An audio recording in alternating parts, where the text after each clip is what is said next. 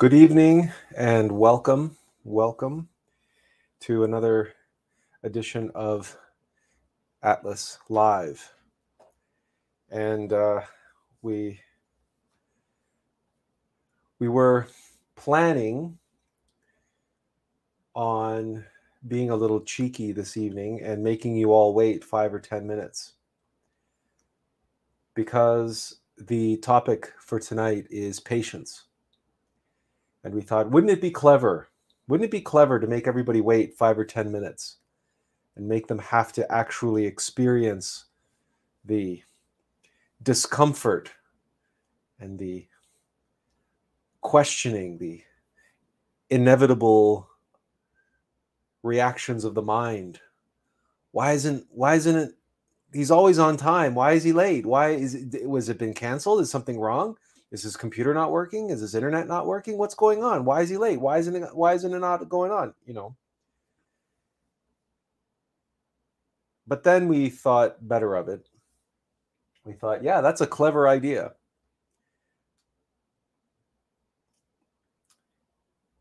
Instead, we felt it more appropriate to connect tonight's live stream with Wednesday night's topic, which was about the path to true faith and the path which leads to that place of trust and that place of service which leads very nicely to Benjamin's first comment here, which says patients should not have any complaints.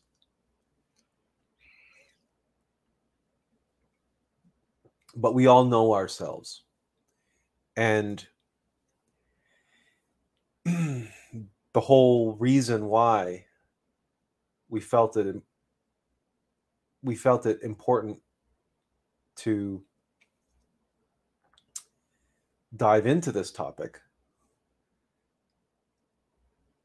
was because it relates again to the path of faith, the path of trust, and the capacity to surrender,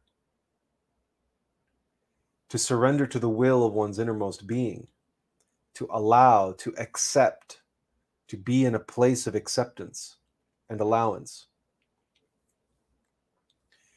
that place, that space, is one where very often nothing happens. Anyone who has ever meditated knows meditation is a practice of patience.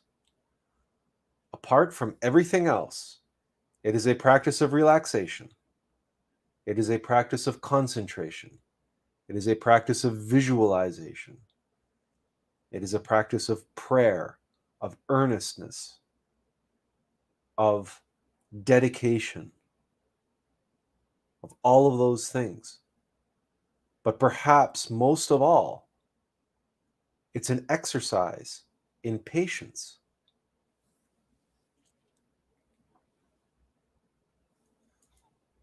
So Roy says, apropos, just like the example, the patient and patience is very same, similar sounds. We are meditating and patience to hear our innermost being's voice. Absolutely. Absolutely. It requires patience. And not just any old patience, right? It's it's not the patience of waiting for the bus it's not the patience of even dealing with a pet or a child because that's also patience. When you show patience for a person or a being that is testing your patience in terms of they're being annoying they're being naughty they're doing something that's disruptive and it's testing your patience your tolerance levels, your ability to give way, give them space. So, for example, giving a child space or giving a, a, a puppy or a kitten the space to be a puppy, to be a kitten, right? We they deserve some leeway. They're just a puppy, they're just a kitten. They don't know any better, for example. Or we have patience towards a loved one. We have patience towards someone whom we're trying to teach something. Anyone who has ever tried to teach someone how to drive a manual transmission automobile, for example, it requires great patience because that individual, more often than not, is going to stall the vehicle more than they drive the vehicle at the outset. Not everyone takes to it as easily. And teachers of all kinds have to exercise patience. But there is an entirely different level of patience, which we need to be able to cultivate when we're on the path. And to one degree or another, we all know this already. Because we have all felt to one degree or another, we have all felt being in that darkness, all alone, stuck, neither here nor there, not seemingly going forward, not going backwards, not going sideways, just stuck. And we can do all of our practices and we can we can spend our time in meditation we can spend our time in self self observation we can read the books we can listen to lectures we can we can do all of those things and yet seemingly get nowhere. Make zero progress or what appears like zero progress from our perspective. We can meditate time and again and again and again and again, day after day after day after day, for weeks, for months, for years, and seemingly not get anywhere, not experience samadhi, not have, not awaken in the astral plane. We can try to do dream yoga. We can, we can try to do all of these different practices and again, not seem to get anywhere, not seem to make any progress. And this is for many, many, many people a tremendous test and a tremendous challenge because the ego and the ego mind loves, absolutely loves to swoop in on what it sees as a target of opportunity. The ego, like a like a hawk, sees us out in the field, all alone, in the darkness, or like an owl watching a mouse or some other rodent in the darkness out in the field. And the owl, with its perfect 2020 vision in the dark, can swoop in and take that nocturnal mouse for a meal. And all we need do is observe ourselves, observe our mind, observe our emotions, observe our physical body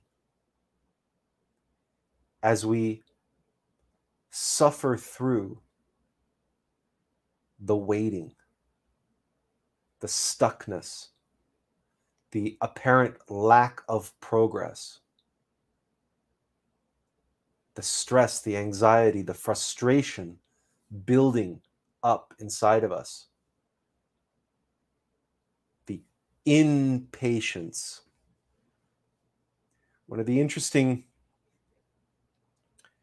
things about language this way is to be patient, but to be impatient, right? To be the opposite of that, but to, to fall into the object of patience, to be the patient. Now, the patient is one who's suffering from a disease, dis-ease. That's what a patient is.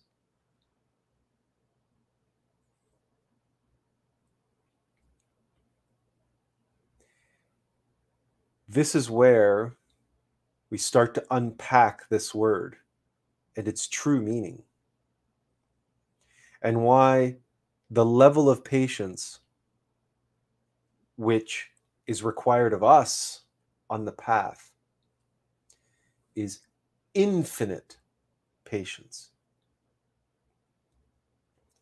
Infinite patience.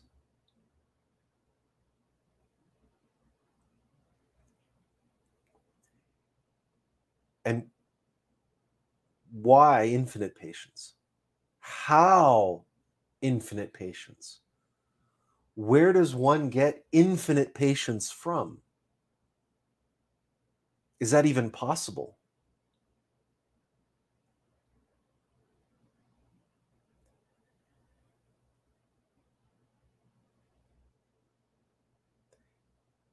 When we practice patience at our level. For example, patience with an animal, a young animal that we're training, uh, a little puppy or a little kitten. They're cute, they're adorable. It's hard to get angry at them at the outset. They're so innocent. They're they're helpless, they're they're innocent, they're they're adorable. And of course we have a lot of patience for them. But we know, we trust, we have faith that this is only a phase. This is only temporary. Yeah, my puppy chewed my favorite pair of shoes, or the kitten dropped the vase off the table, or you know, or the or the puppy peed on the floor, or the kitten puked on my pillow, or whatever the case may be but we say to ourselves this is only a phase. They're just they're just a puppy. They're just a kitten. They'll get over this. They'll grow out they'll grow out of this. It's just a phase. And we put our faith and trust in nature. We put our faith and trust in our own experience. Perhaps this is not our first puppy or our first kitten or we've known other people with puppies and kittens or we just know. We just have the intuition and we just know that hey listen this is this comes with the territory. So we have we we that knowing gives us the trust, right? We talked about this on Wednesday. How genuine trust, genuine faith is the capacity to bear witness. It comes from experience, it comes from knowing. Faith is not belief. It's not wishful thinking and it's not belief and it's not superstition. That's false faith. That's blind faith blind faith is not what we're seeking on the path. We're on the path of gnosis. We're on the path of self evident experiential knowledge. We're on the path of uniting with our immortal beloved and developing true faith, being faithful to our immortal beloved. And in that act of faithfulness,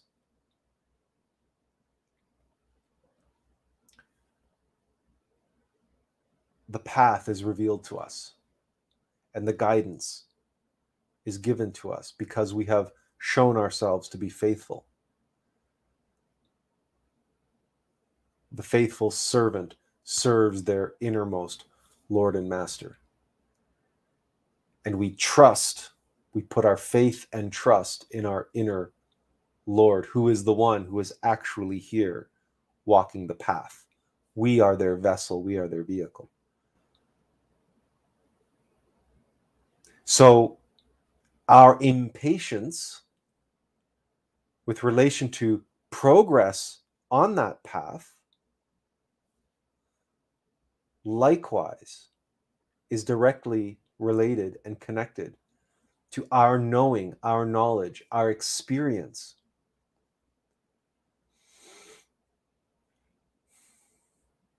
And the trust that arises through our faithfulness. And the knowing that the path that we are on is the path of our higher self. It's our path insofar as our innermost being is who we truly are.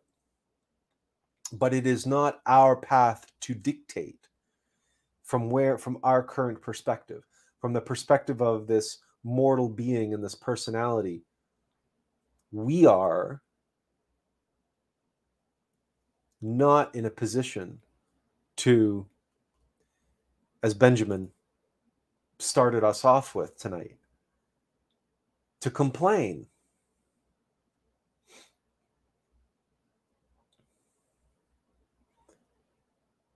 We have all been in a situation where we have leapt into a vehicle. We needed to get somewhere.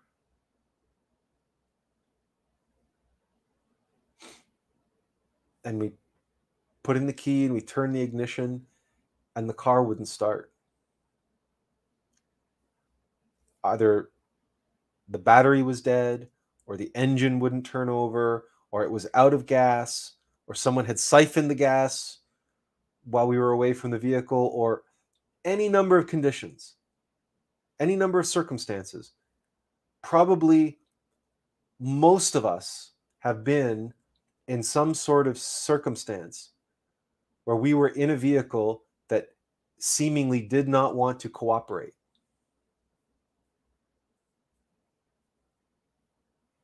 And it's as if the vehicle had a mind of its own. The vehicle was saying, "No, I'm not going." Or perhaps you were you were you were on a, a trail ride and you were on horseback for the first time.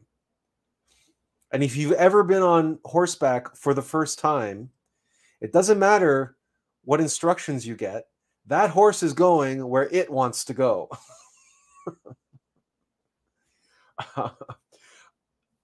unless you're some kind of unless you were born some kind of horse whisperer the first time you're on the back of a horse uh this enormous beast it's going where it wants to go and there's not much you can do about it And if your car doesn't want to start, your car doesn't want to start. There's not much you can do about it. If the battery's dead, maybe you have a set of jumper cables. Maybe there's another car nearby to give you a, a boost. Maybe you can boost the battery and get going. Maybe. If you have a jerry can, maybe you, you can get to a gas station and, and put gas in it and maybe you can get going. Maybe. But if the circumstances don't allow it and the car doesn't want to cooperate, it's not going to cooperate. If you have to get somewhere in a hurry, or you're on a deadline, or you have an appointment, this is a circumstance where you can retrospect and look and say, okay, that was a real test of my patience. Because patience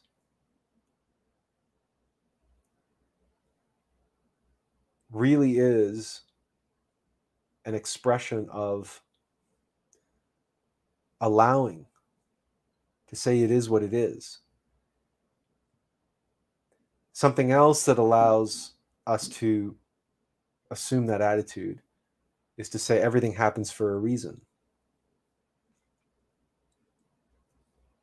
But the reason why we're using this example of the car or the horse, and you, the the passenger, the driver, that's trying to get from A to B and the vehicle doesn't cooperate or the horse goes where it wants to go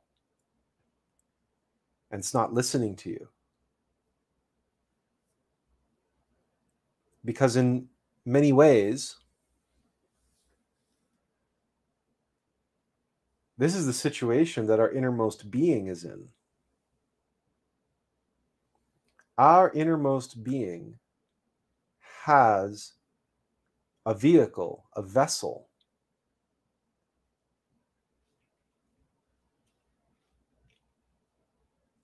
And that vehicle, that vessel, to one degree or another, is disconnected, separated. And that vehicle and vessel is uh, infested, infected with gremlins, let's say, like the gremlins that get into your vehicle or the gremlins that get into your computer or your phone or and that vehicle that vessel seems to have a will of its own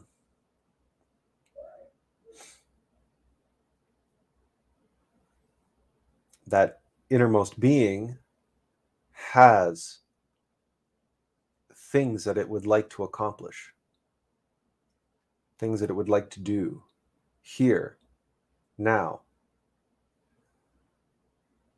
How cooperative are we as its vessel, as its vehicle?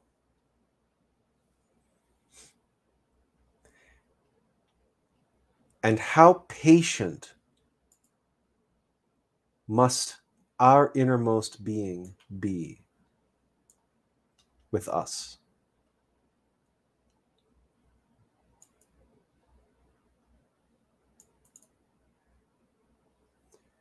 Have you ever even stopped to consider that?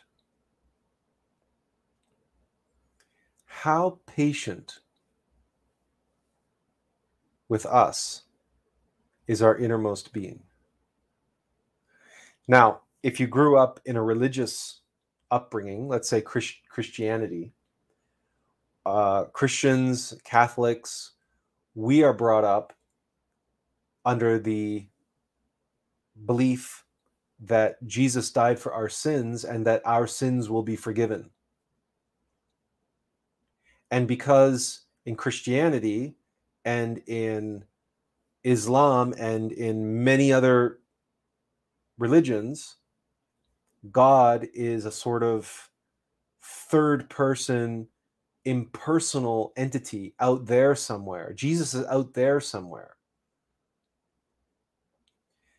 There's not a direct consequence of our actions in relationship to the deity that we worship. So there isn't the same personal responsibility to a higher power or a higher authority. So it's sort of easy to become a kind of a laxed Catholic, a laxed Christian saying, well, you know, there's we, we we don't we don't think about God or Jesus having patience for us.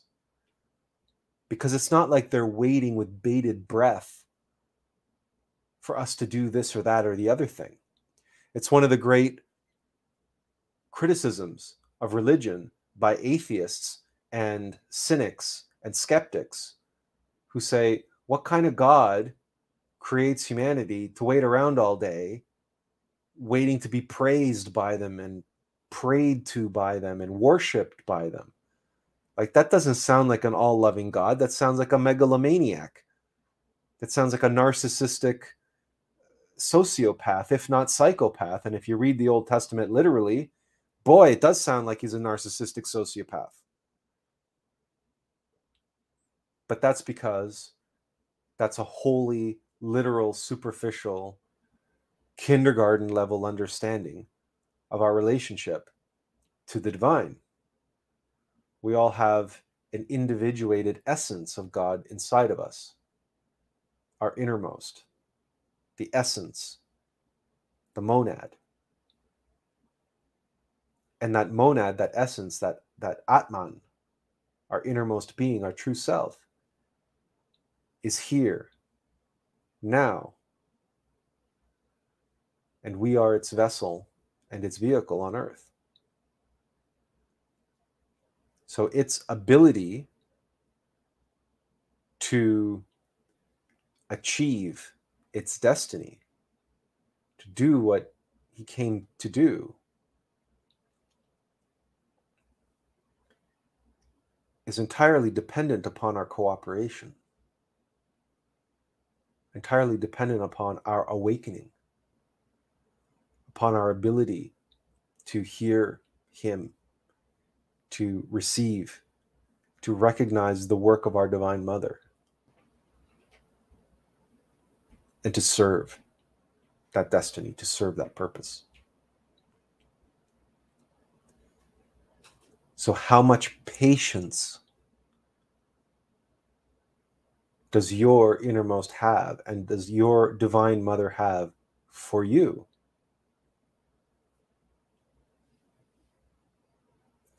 Serendipitously,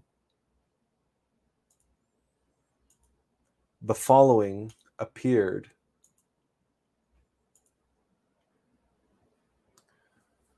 the following appeared on our timeline on Facebook. And it reads Someone being patient with you is one of the purest forms of love.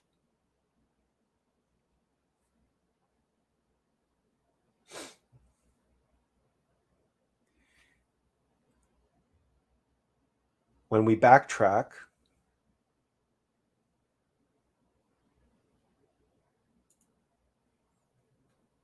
and reflect on the patience that we might have for a puppy or a kitten of ours, how much more patience do we have for a pet which belongs to us than for a pet which belongs to a neighbor or a stranger? How much patience do we have for our child versus how much patience do we have for somebody else's children?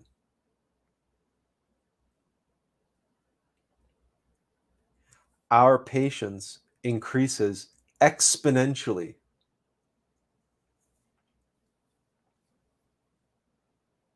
with the amount of love which we have for that individual for that being who is the object of our patience, to whom we are showing our patience. And love, the source of love, comes from our own innermost being, comes from our own Divine Mother. It flows through us, through our heart,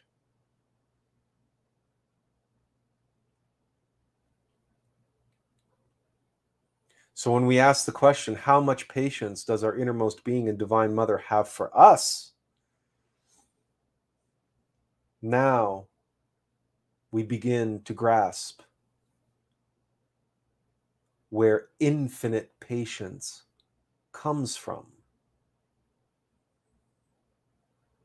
Because if you have not recognized that wherever you are on the path, no matter what level of being you have achieved, no matter where you are on your path, if you do not recognize the infinite patience of your innermost being and your divine mother for you,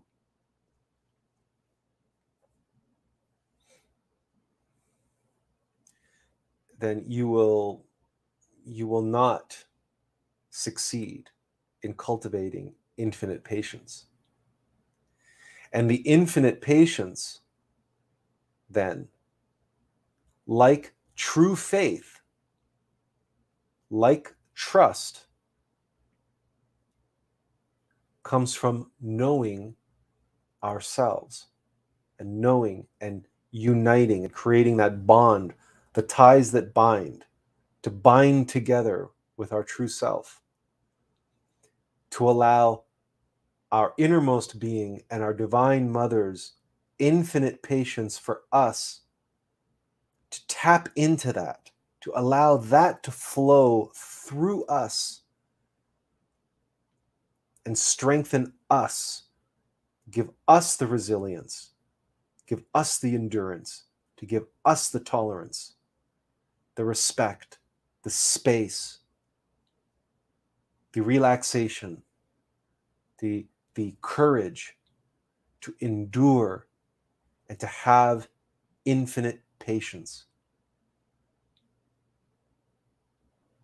If we allow infinite patience to flow through us, what we are cultivating is the bandwidth, the connection between our self and our higher self.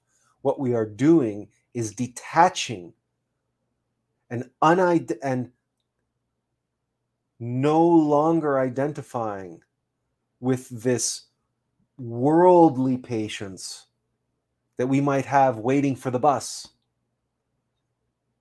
right? Or we might have uh, waiting for our food at a restaurant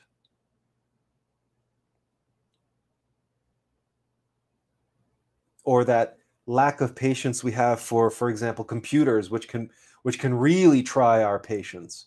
Technology when technology doesn't work or when the car that we get into doesn't want to start. Right? We, for when it comes to inanimate objects we may find we have very little patience for it. Why? Because it's very difficult to love an inanimate object.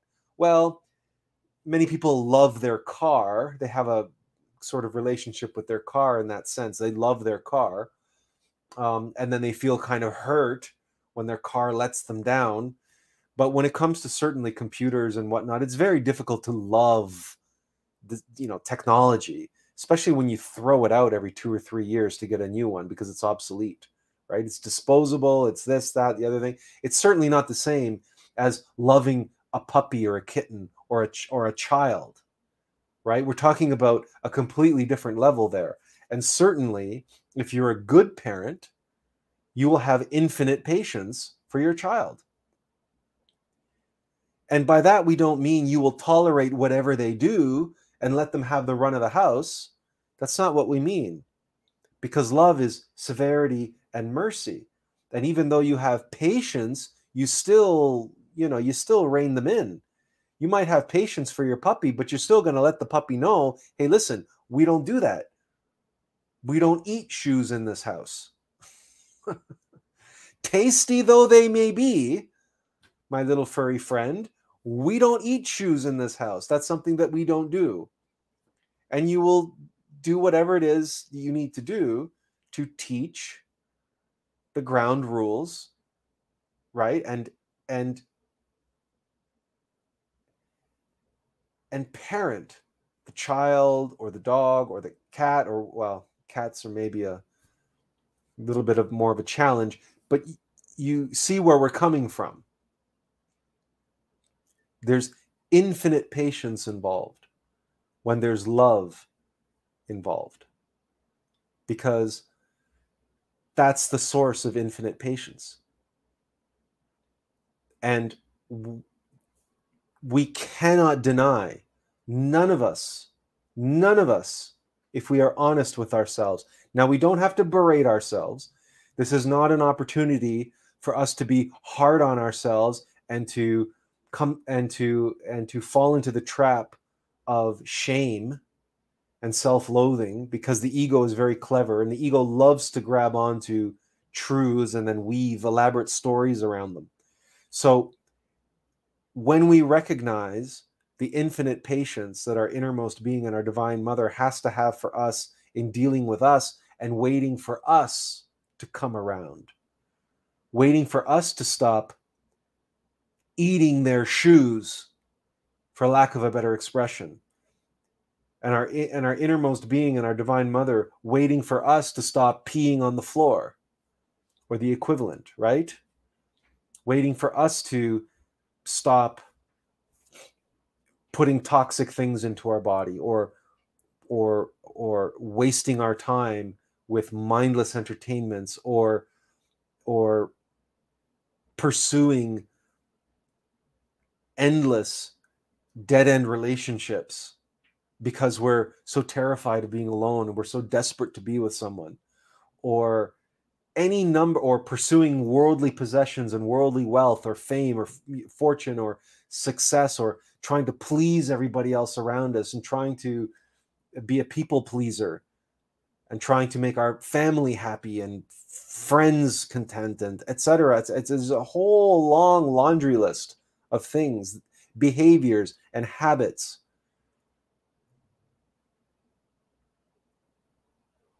And our innermost being and our divine mother have been patiently waiting for us to work through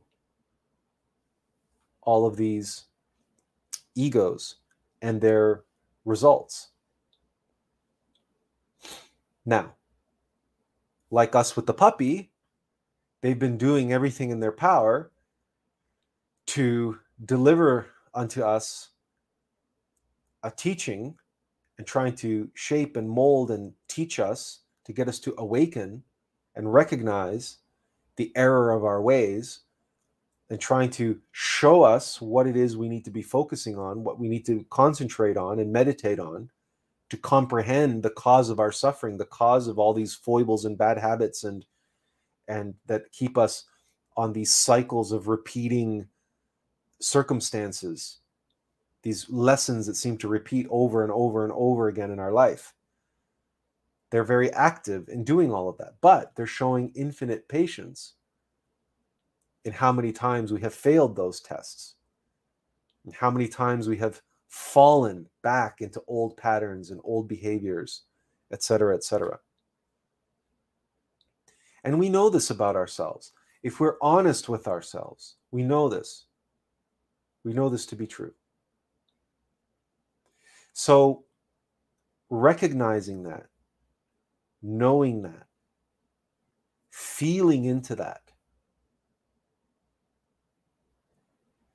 and reciprocating that. If our innermost being and Divine Mother show us infinite patience in dealing with us and dealing with our bullshit,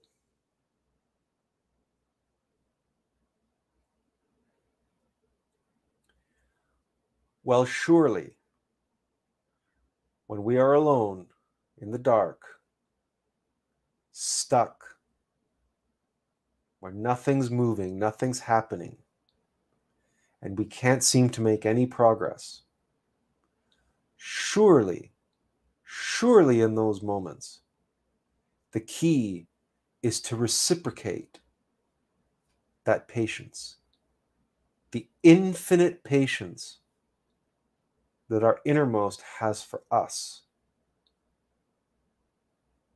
We want to connect with and experience, to be able to testify, to give our testimony, to give faith, and to trust the process. In the same way that they trust our process that with these thick skulls and these stubborn attitudes and and that we have to fail at the lesson 20 times before we finally get it we finally wake up and go oh so that's what i should be doing and that process of failure after failure after failure after failure after failure after failure after failure they trust that our process. Well, surely, surely, when we are, when the tables have turned and we're sitting around waiting for them, we're waiting for our Divine Mother to move something in our life. We're waiting for our innermost being to give us some guidance, to give us some insight. Well, surely, surely we can reciprocate and bestow upon them and show them the same level of patience that they show us. And what happens when we do that? What is the consequence of being patient with that with that level of patience? We are bonding and uniting and being the purest form of love. That is what infinite patience is. Waiting for a movie to download on the internet and having the patience to wait for a movie to download on the internet, waiting for the bus to arrive, that's patience. That's human patience. We can all handle that. We've all just just the next time you drive by Starbucks in the morning, look at the line of cars waiting to get their their frappuccino or their mochaccino or their caramel chino or whatever chino they're they're getting right? Whatever 500 600 calorie coffee they need to get going in the morning. There's a huge lineup snake vehicles around that starbucks in the morning. Okay? That's patience. Patience for your morning cup of coffee okay but that's addiction to coffee. That's not the purest form of love. Nobody loves Starbucks. No, you don't. You don't love Starbucks. You're addicted to Starbucks. There's a difference. if you're willing to wait in line, like that line of cars, we think it's hilarious. We think it's absolutely hilarious that, that these people moments earlier were in their own house and rather than brewing their own cup of fresh coffee in their own house and adding whatever the hell they want to it because you can get all that stuff. All that stuff that makes those cups of coffee what they are at Starbucks you can do all that at home. And you can do it in in in less than 5 minutes but no they'd rather they they have the patience to wait 20 minutes in line in their car in the freezing cold or whatever to, to get their to get their starbucks copy and pay what five ten bucks for it? What what's what what do those uh, ridiculous uh, coffees go for? So so that's not love and that's certainly not wisdom. Um so we're not talking about that patience right? We we we have to be able to separate and see and feel the difference. The type of patience that we are after, that we would want to cultivate and connect to and experience, bond with, to bind together, the ties that bind, is the purest form of love. The purest form of love. Severity and mercy, the love of our Divine Mother, the infinite patience of our innermost being.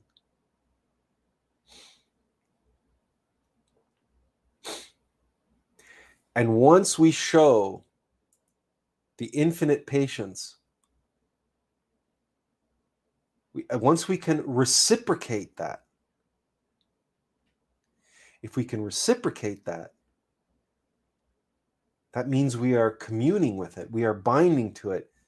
Now that patience can flow through us. Now we can be a vehicle and a vessel of that infinite patience. We, in a, in a very small way, become a vehicle and vessel of the purest form of love.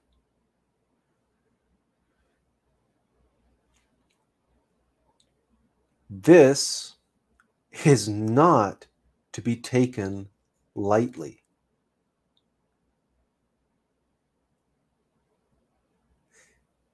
And when and how do we cultivate this? When do we get to practice this? When is this tested? When are we tested? When is our ability and capacity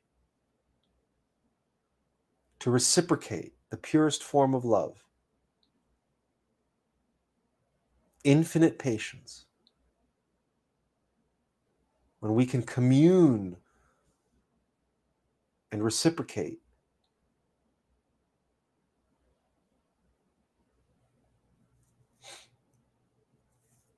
If we could if you only become a, a, a, strong bodybuilder by lifting weights in the gym or you only become a marathon runner by running running marathons and you only become an olympic swimmer by swimming in the pool then how do you cultivate and reciprocate and develop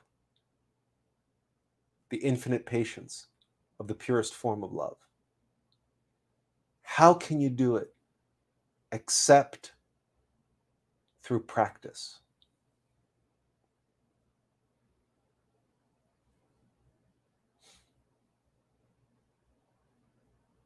And when do you feel this? When do you feel the need for this type of patience?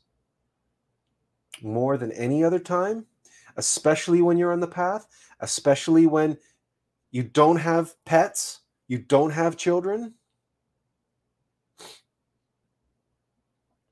And even if you do, even if you do, it's we're we're talking about just the purest form, the most intimate form of love there is, the love of the divine mother for us. Because no matter how much we love that pet, no matter how much we love our children, no matter how much we love our family, our friends,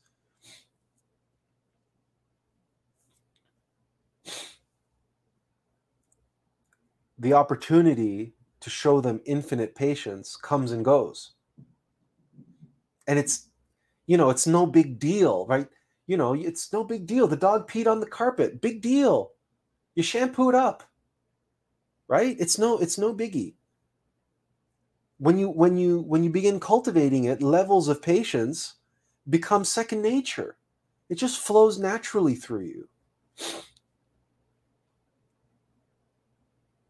So eventually, it's like you're in the gym and you're lifting weights, you're lifting weights. Well, if you keep lifting the same weight, guess what? It becomes super easy. At the beginning, it's hard. But if you lift that weight and you lift that weight, eventually, it's going to be super easy. But your muscles aren't going to get, be getting any bigger. You're not going to be getting any stronger if you keep lifting the same weight.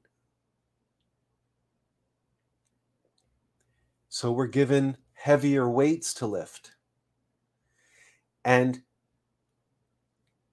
we we hazard, we are willing to bet. We hazard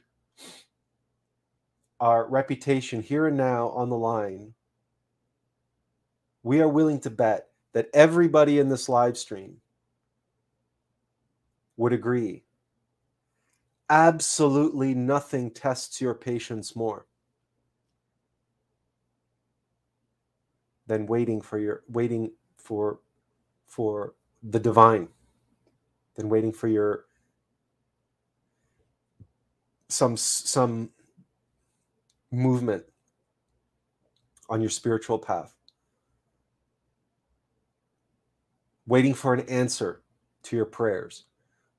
Waiting for the miracle that you're begging and pleading for. Waiting for the breakthrough in your life. Waiting for your soulmate to show up or your twin soul to show up in your life. Waiting for the Gnostic teachings to show up. You might not even know exactly what you're waiting for. You don't know that that's what you're waiting for. You just, you just, you're knowing, you're looking everywhere, every way, shape, or form. You're looking down every alleyway, and everywhere you go, you end up in a dead end. You're beginning to lose patience you say why can't i why why do i always end up in a dead end why why does everything that i look at and touch and feel and and interact with why does it leave me feeling empty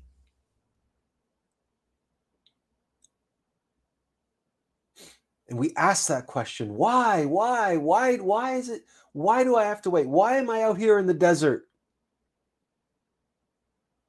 Why am I out here in the desert?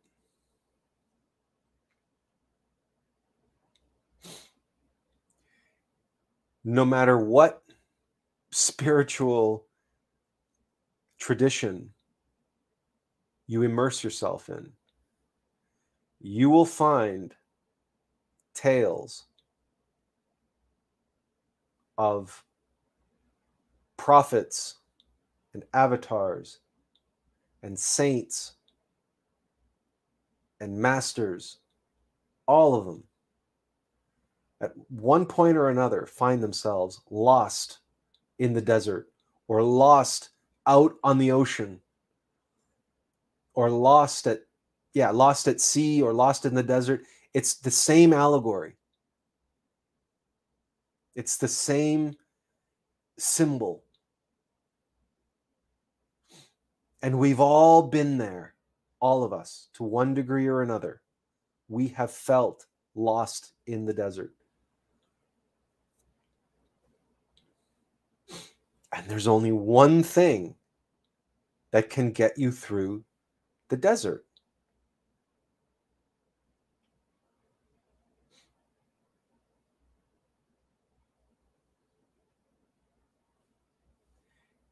We all know that in a relationship, trust is key. Trust and faithfulness are hand in glove.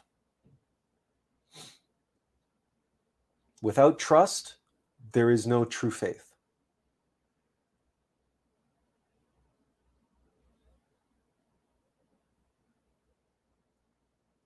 Without trust, there is no patience. Because what is patience if not trust? If you go to a doctor, you're sick, you go to the hospital, You are the patient. And what do you do when you are the patient? You have no choice.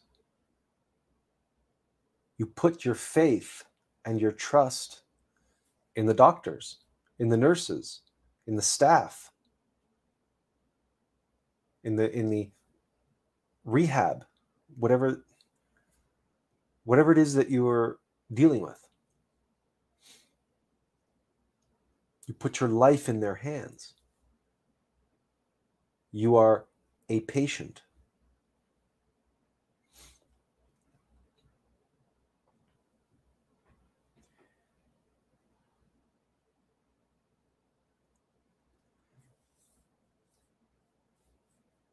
In the past few live streams last week when we were talking about conviction, the courage of conviction, and knowing your path and picking your battles, we referenced the film Hacksaw Ridge. Tonight, we'd like to reference a different film with regards to patience.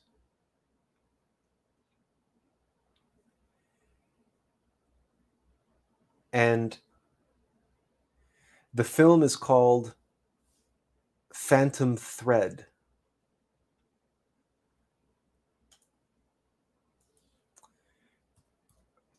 It stars Daniel Day Lewis, and it was uh, an Academy nominated film.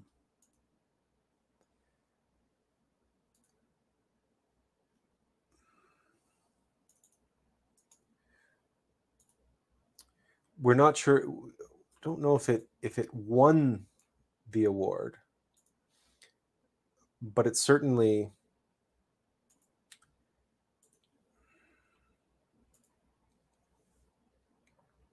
it certainly was nominated and the other uh, actors are i don't know if you can see that daniel day lewis Lesley Manville and vicky Krieps.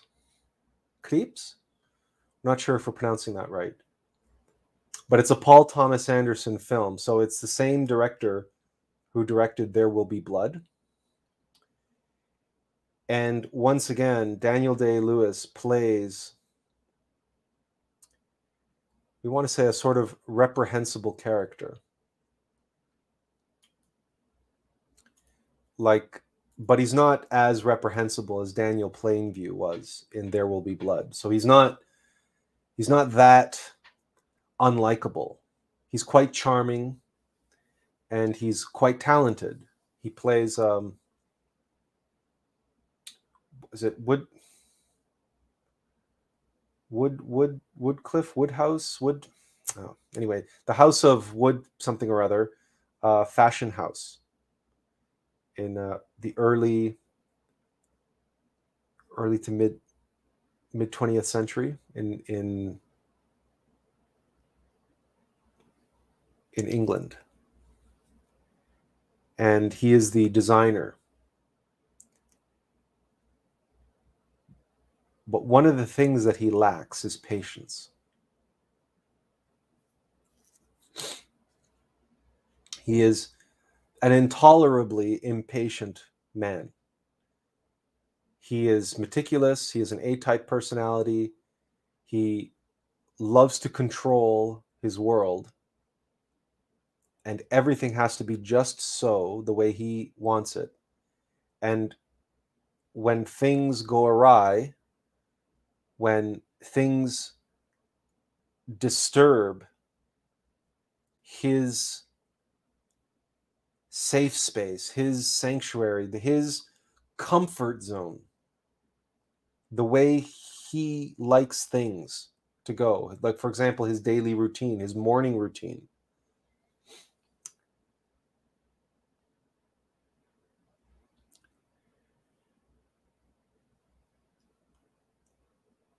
he shows this intolerable impatience.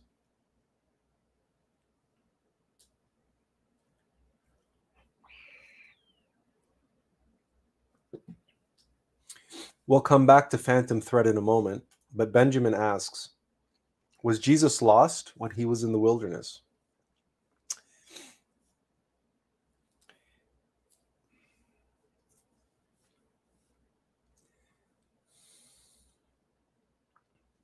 Yes and no.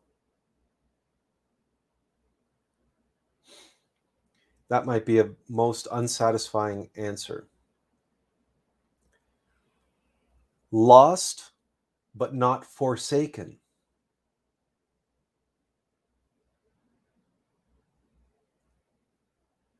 Wandering, but not aimlessly.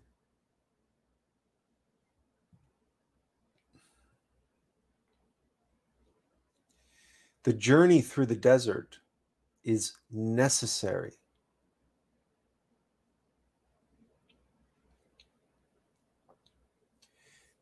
And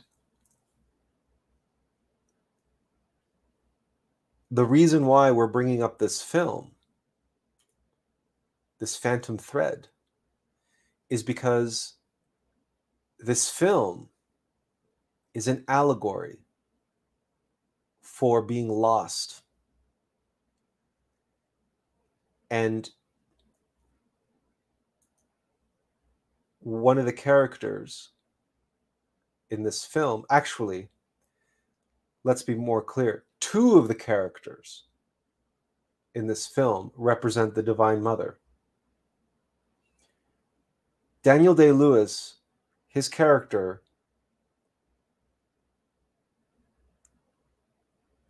he he has a woman in his life who who loves him and he he loves her but it's it's not it's not a romantic sexual relationship. He calls her his old so and so. like like they're like she's closer to him than anybody else. She's practically family.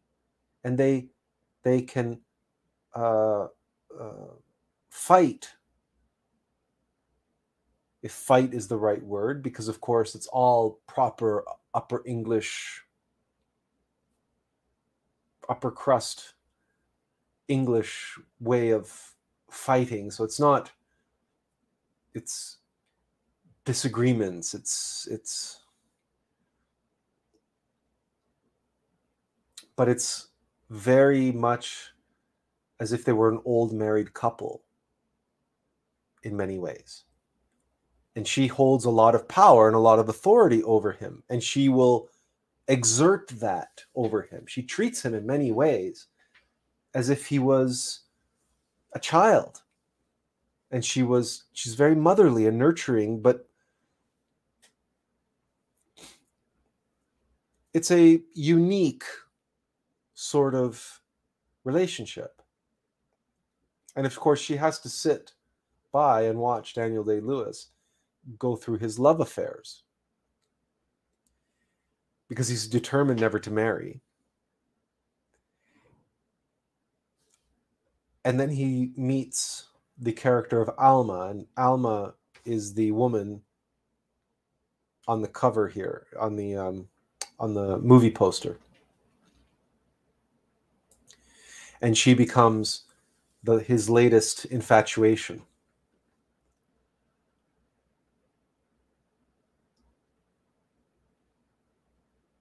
Now, we don't know how likely it is that you'll watch this film um, and whether or not you're worried about spoilers, what they call spoilers. You don't want to spoil your entertainment or spoil your experience. But the character of Alma becomes a force of. She's much younger than Daniel Day Lewis's character, much younger, a little naive, a little rough around the edges. And she becomes a disruptive force in his daily routine, particularly at breakfast, or particularly related to food, whether it's breakfast or dinner. Alma becomes this disruptive force that she breaks up his routine. And the way that Paul Thomas Anderson films it, he makes it excruciatingly, excruciatingly visceral so that we get to feel Daniel Day Lewis's impatience, his frustration, his we get to feel it. Paul Thomas Anderson brilliantly, brilliantly frames the filmmaking in a cathartic way such that such that we are identified with this intolerably impatient narcissistic self-centered man we become we uh, identify and associate with him regardless of how reprehensible he is and regardless of how narcissistic and egotistical he is. It doesn't matter what all great tragic heroes are and should be are amalgams of the audience. That's where the catharsis comes the cathartic experience only happens if we can put ourselves in the shoes of the tragic hero, of the flawed hero, the hero who is going through this excruciating journey, the hero who is lost in the desert, the desert that he himself has created around him, the desert of the house of Woodcock. I think it's Woodcock. And it's a it's a barren wasteland. It's barren of life. It's barren of emotion. It's barren of anything that's real. It's all this just this fake puffery of high class fashion in the upper crust british snobbery right? It's this it's this this perfection yes this but but it's lifeless. It's heartless. It's soulless. It's barren. It's a desert and he's wandering and he's lost in it, but he thinks he's the master of the domain. He's the master of desert. He's the king of the desert, but he's lost.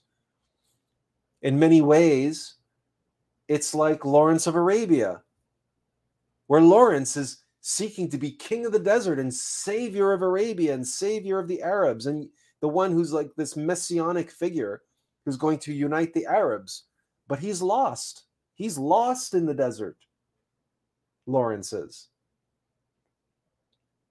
And he's going through all these adventures and he's going through all these these sufferings and all these these these wars and battles because he's seeking he's seeking his well to get out of the desert and daniel day lewis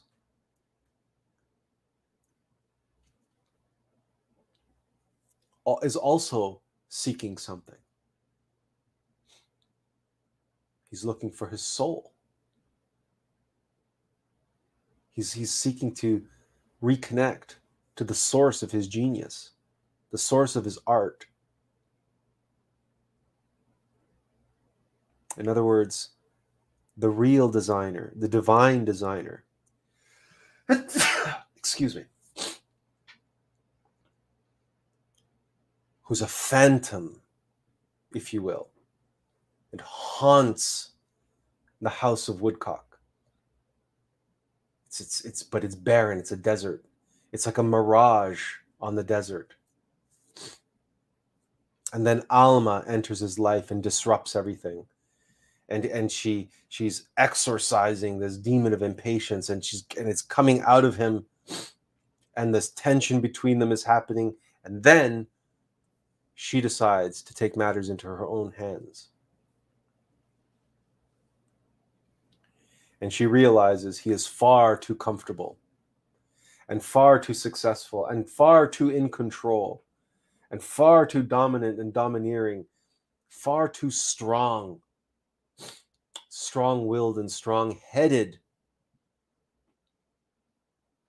to be able to reconnect to his soul, to the divine designer within him. And so she takes steps that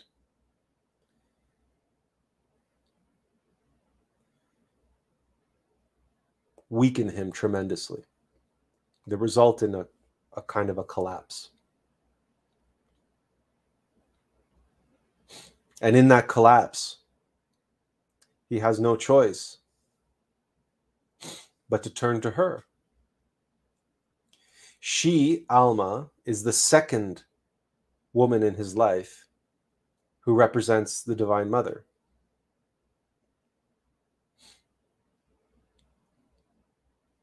And he has no choice but to turn to her, helpless like a baby, curled up in her arms. And she nurses him back to health. And he comes back strong and renewed and re energized and creative, and he is able to design the the a new a new uh, dress and a new collection. And he rides a new upwave.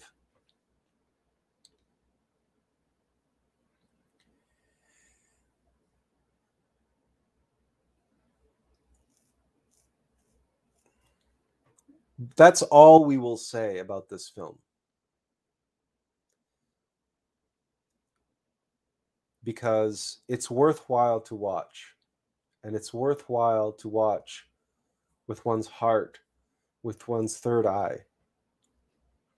Not as a piece of entertainment, but as a profound exploration of the psyche, of the soul, of an individual who is learning the patience, the tolerance, the endurance and the wisdom and the genius of how the Divine Mother gets all of us through the desert. We have our high points and we have our low points. We have those times in the desert when we think we're going to die. And all of us have experienced that. In one one form or another, all of us have felt that.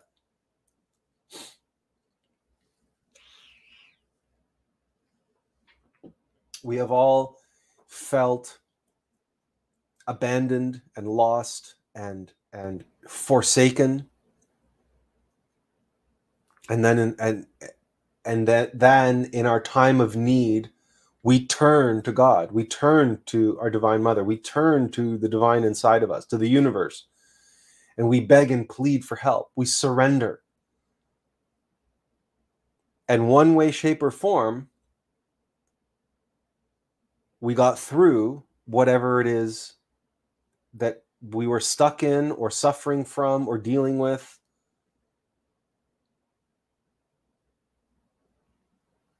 And probably we had to exert, we had to practice a great deal of patience in the getting over it, in the getting through it, the getting out of it, the crossing of the desert. Crossing deserts takes time, a long time. Moses was, the Israelites and Moses were 40 years in the desert. Jesus' 40 days and 40 nights is an allegory. It's symbolic of 40 years in the desert. We were 40 years in the desert. We're 48 years old now we've been doing what we've been doing. We've been doing the work of Attlas proper, more or less, more or less for eight years.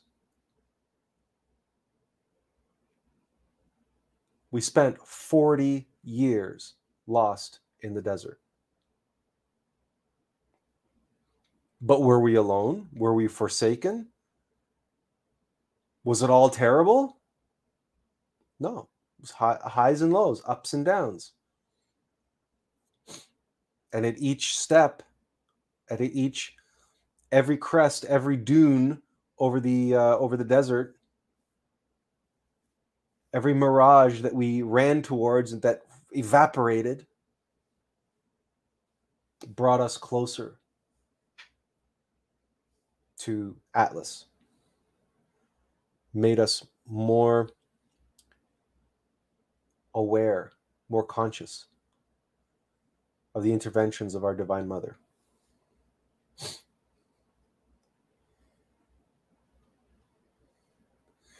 Excuse me, also made us more allergic. our poor mother was the same. She developed allergies in her 40s, and we're the same.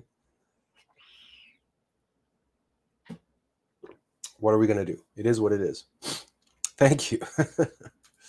Benjamin says 40 seems to be an indicator of maturity. It's actually very significant, the age of 42. Our lives are broken up, separated into seven year chunks, um, as all things are organized by the law of seven. So 42 is a magical number, give or take. And um,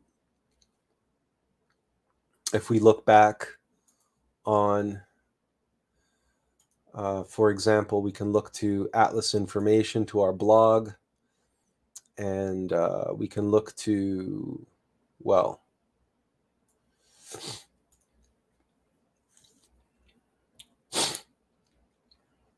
yeah,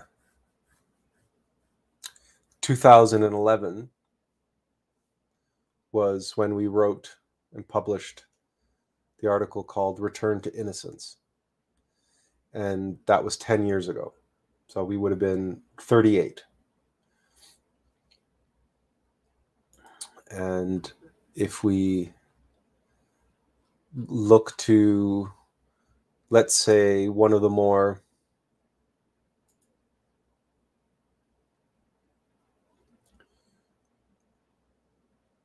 important or or pivotal articles on our blog. It's to herd or not to herd, and that was in 2014, which was what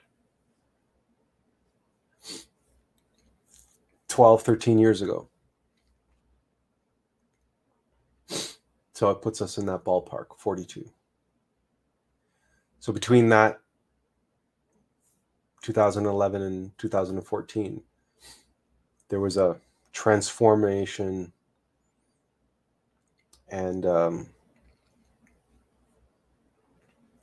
transmutation, which was taking place with us.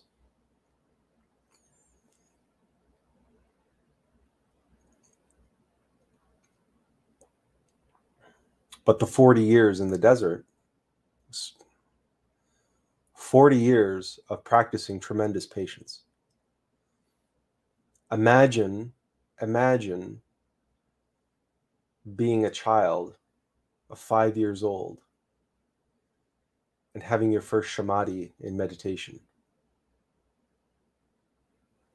Not even knowing that that's what you were doing, not even knowing that you were meditating. Just being a child and closing your eyes and saying, I know something's in there. I know something's in there. I've got to touch it. I've got to reach it. I've got to connect with it. Whatever it is, I know there's something in there. There's something in there. That's all it was. That's that's that's all it was. It's, it was as simple as that. And I've got to go deeper and deeper. I got to go deeper. I got to go deeper. And I was squinting, like it was forcing my eyes shut. Like it was a very, was not a very relaxed. It was relaxed, but it was concentrated, very, very, very focused and concentrated, like a like a child would do. Like a child would do trying to tie their shoes for the first time or something like that. Like it was just, or or or riding a bicycle for the first time or, or the something they really, really, really wanted to be able to do. This is something that we really, really, really needed to do. And we experienced our first samadhi at five years old. And then, poof, nothing. Nothing.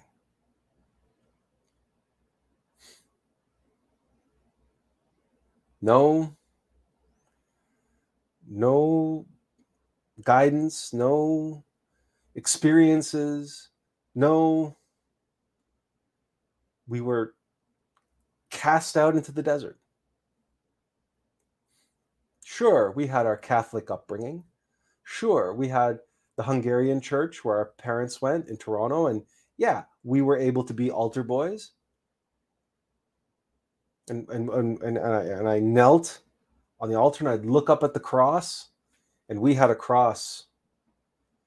Boy, I tell you, we had a cross, life size, carved out of wood. It was so lifelike, and Jesus was would look right down and look you right in the eyes, and it was like, okay. You, I'd look up at that cross and I go, okay, yeah, okay, I get it. Okay, I and it was like he was staring through my soul. And i would look up at him and i'm like okay i get it. I just i guess other kids look up to superman and batman and spider-man and my, you know what superman batman spider-man they they never until the richard donner film came around I've never you know i got a few i got odd comics here and there but you know we you know i watched i watched the the cartoons and whatever, just like anybody. But I never looked up to these characters. Never identified with any of them. Not really. Because I looked up at Jesus on the cross and I'm like, yeah, okay, that I can identify with for whatever reason.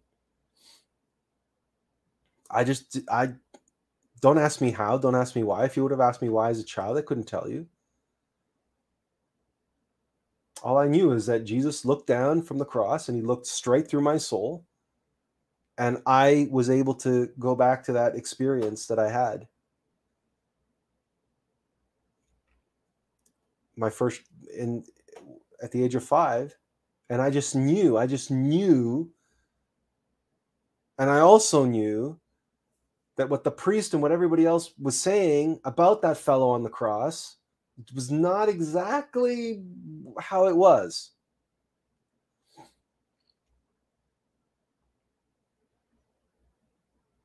And I also knew that I didn't believe that I didn't believe any of it. What the Catholic Church was spewing because I knew, I knew, I knew this man. I knew this being that was looking through my soul from up there on the cross. And I had felt him, I had touched it when I had that Samadhi at the age of five. I knew he called me within myself into that place, into that darkness. But now I was in that darkness and I was on my own, alone in the dark, waiting. And so, really, all I was doing was going through the motions, going through school, doing good on tests, doing good on exams, you know, trying to please my family, trying to, you know, make friends, trying to do, you know, all that, all the usual stuff. I was going through mo- the motions, going through the motions, going through the motions.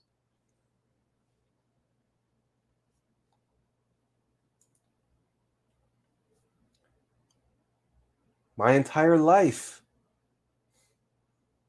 was waiting. And believe me, out in the desert, do you know how many mirages I chased down?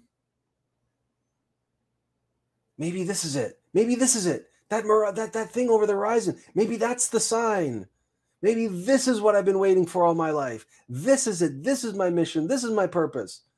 And I would run and run and run and put all my energy and all my intensity and all my effort and concentration and focus into that thing on the horizon. And then when I got to the, like, then I got to where it was, poof, it evaporated. It was gone. I was back in the desert. And then very soon after, something else would appear. And something drove me towards it.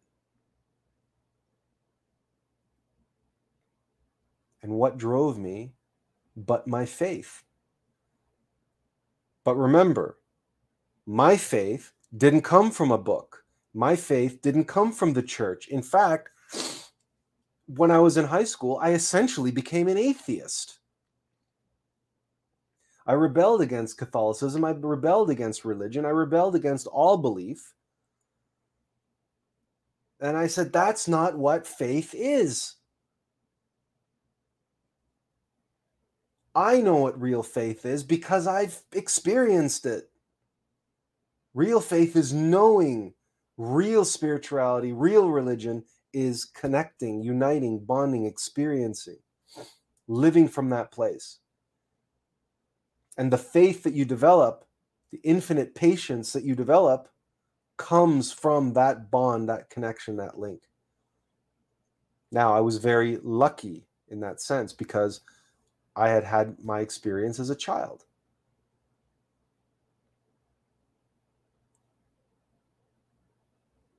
But when you're 15 years old and the only experience like that you've ever had was 10 years ago, it's now just a distant, distant memory, just a but the knowing was still there. The memory of the samadhi was faint. But the knowing was still there. And the faith and the trust fed the infinite patience that one day, someday, I will be fulfilling my destiny. And until then, it's my job to keep my eyes open and keep my options open and follow the path where follow whatever signs are presented to me as a potential. And that's what I did. And that's why and I followed my heart.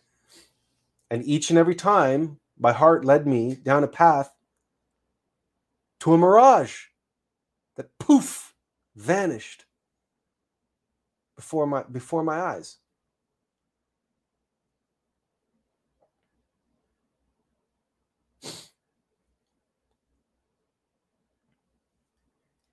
In other words, in my lifetime, in the desert for 40 years, I had to live through countless tests of faith. And of course, each each time, each avenue, each mirage, I gave myself 150% because this could be the one. This could be the one now. That last one that was just preparing me for the next for the next one. This this could be the one now.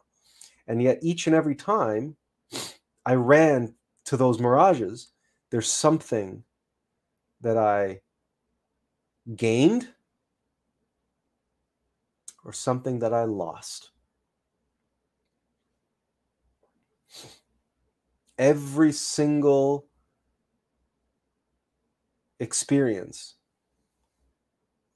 was valuable in some way, despite the fact that it was a failure.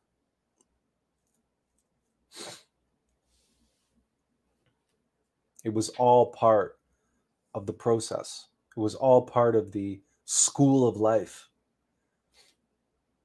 real education, the education of my innermost being and divine mother, preparing me for the work that we are now here doing.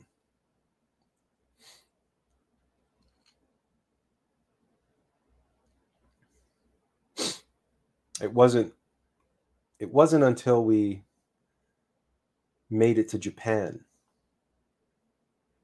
when we can say and it's safe to say this. Every time we are lost in the desert, one of the things that deserts are known for are oases. Love is severity and mercy. And in the desert, there are oases. And occasionally, we will receive a kind of boon, a blessing, a mercy, a sanctuary. Yeah, an oasis in the desert. I mean, it's straightforward. We we think it's straightforward. We hope it's straightforward. And for us, that was our year spent in Japan, What was really only nine months barely nine months, 10 months in Japan. but those 10 months were a miracle. They were miraculous. By this point, we had developed the capacity to follow our intuition, follow the guidance of our innermost being. And we, for example, the guidance that brought us to Japan in the first place. And we just knew when we saw the ad in the paper that we have to apply to this. We applied to it. Two weeks later, we were in Toronto going through the interview process. Two weeks after that, we were in Toronto doing our initial training. And two or three weeks after that, we were landing in Japan. It was so, it was such a boom, boom, boom, boom, fast process. It was like just precipitous. It just as if it were as if we can't even describe what it was like. And and we stepped off the train in Uji, which is a little town. Town is it's a city, but by Japanese standards, it's a it's a town. And it's on the last stop of a branch line of the Keihan line, which runs between Kyoto and Osaka. So it's this little branch line that comes and ends in this little town that's nestled between two mountain ranges with a river in the bottom. And we stepped out of the train station. We walked out with our pulling our luggage behind us and we and we we we took in the walking bridge and there's an island in the middle of the river with a 13 tier stone pagoda there's uji temple and uji shrine and the mountain the forested mountain going up on this side and then Uji, uh, the the the town of Uji on the other side, and and and high above the river was a family of hawks fishing. And in the river was a fellow with hip waders fishing. And he was fishing in down in the river, and high above him was a family of hawks fishing. And every fiber, every molecule, every atom of our being let out a simultaneous sigh of relief and spoke to us and said, We're home. It's the second Samadhi in our life. It happened not in meditation, but stepping off the train in Uji, Japan. We had our second Samadhi. We were 25 years old. 20 years. 20 years after our first Samadhi. Two decades. We waited patiently and obeyed and followed and did the best we could until eventually we were led to Japan. And there we had not just our second Samadhi, but we won't say countless samadhis because we don't want to make it sound like it was some sort of mundane, regular occurrence.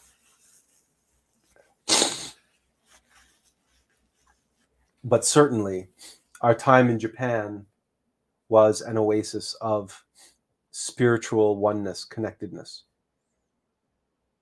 For starters, that moment, that Samadhi immediately gave us a knowledge of what at that time we were still calling reincarnation.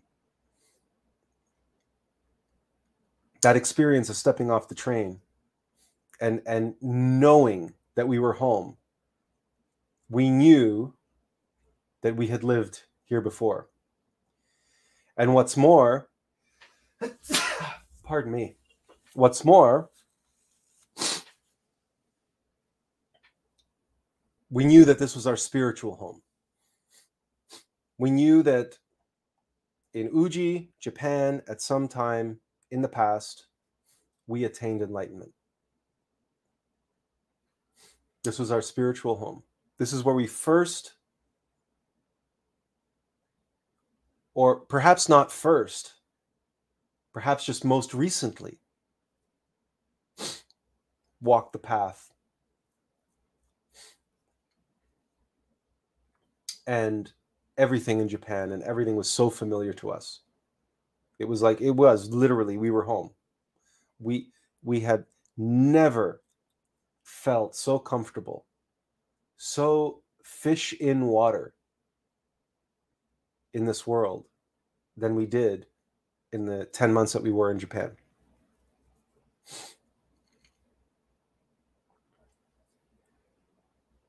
And the spiritual experiences that we had there. Some extraordinarily beautiful, some unbelievably, you know, almost fantastical in their in their in the in the epicness of them.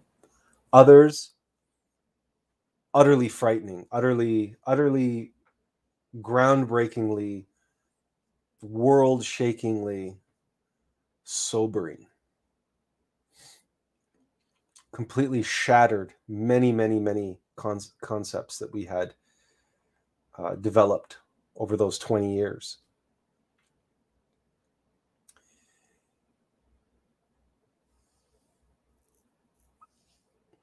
But regardless, it was an oasis which we eventually had to leave. Because if you are crossing the desert,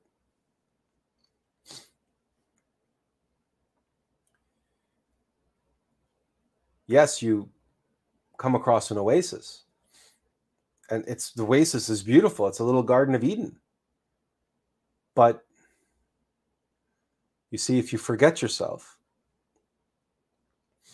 if you become enamored with the oasis,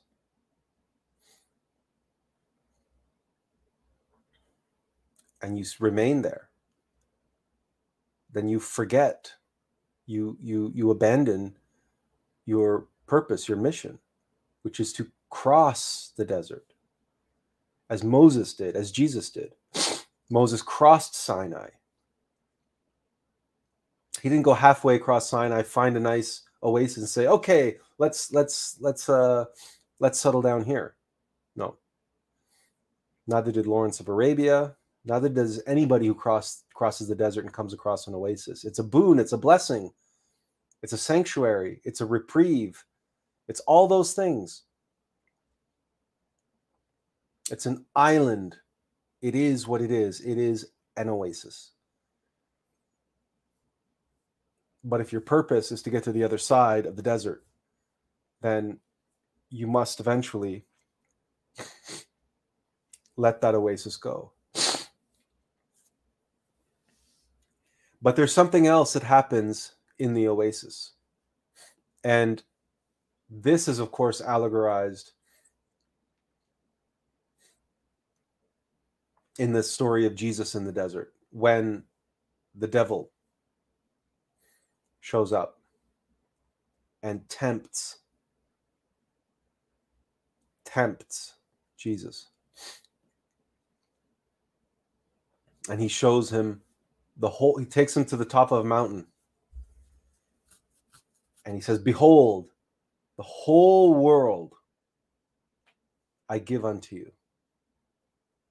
I will make you the ruler, the king of the world. If only you bow down to me. That's what Jesus, that's what uh, Satan says to Jesus.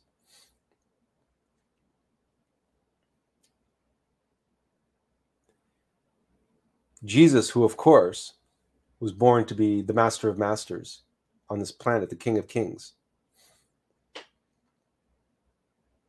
So what must he had had known? And according to Muslim tradition and Christian tradition and some Jewish traditions, Jesus was born of the same bloodline as David. So Jesus was born of royal blood.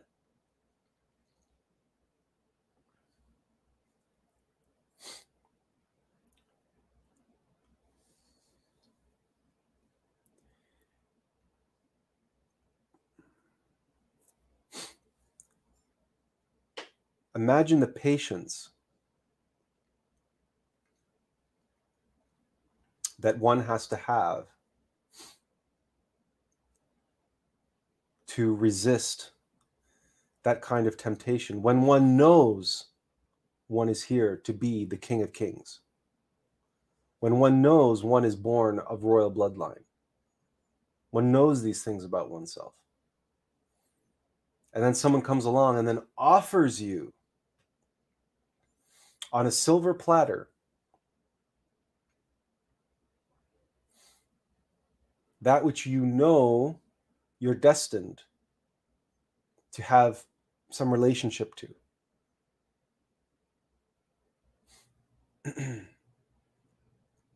you know how hard it is out there in the desert. You've been wandering in the desert for how many years already? And then someone comes along and offers you on a silver platter. And this oasis is usually in the midpoint of the des- in the uh, in the desert. In our experience, I don't know if we've told you the story before, but our moment, we were tempted twice in different ways. But the second time was the first time was an earth shattering revelation more than anything. It wasn't so much a temptation. There was a temptation there, but it was an earth shattering revelation that was timed, bottled up with it. The second time was the one that we equate more substantially to the allegory of Jesus in the desert because it was when we were, it was when we made the decision to leave Japan to, to return to Canada. Our uh, brother was getting married, and we should have stayed um, until August for uh, it. at least one year was our contract. So we should have had to stay until August, but our brother was getting married in June. And so we made the decision that we're not going to go home for his wedding in June and then come back to Japan for two months and then go back to Canada again. It like that didn't make much sense, especially with the cost of flights and everything else. Because we had already decided that, you know, enough was enough. We had came, we'd come to Japan, we had experienced what we needed to experience. We had remembered what we needed to remember. Now it was time to to to move on. The we had spent our time in the, the oasis. Now it was time to move on. But we had uh, a Japanese girlfriend, and this Japanese girlfriend was introduced to us by her mother, who was one of our students. And she came and wanted English lessons. That's what we were doing. We were teaching English, by the way. And she would come for English lessons because she had a uh, a cram school, which is a private school, an after school school where students would go and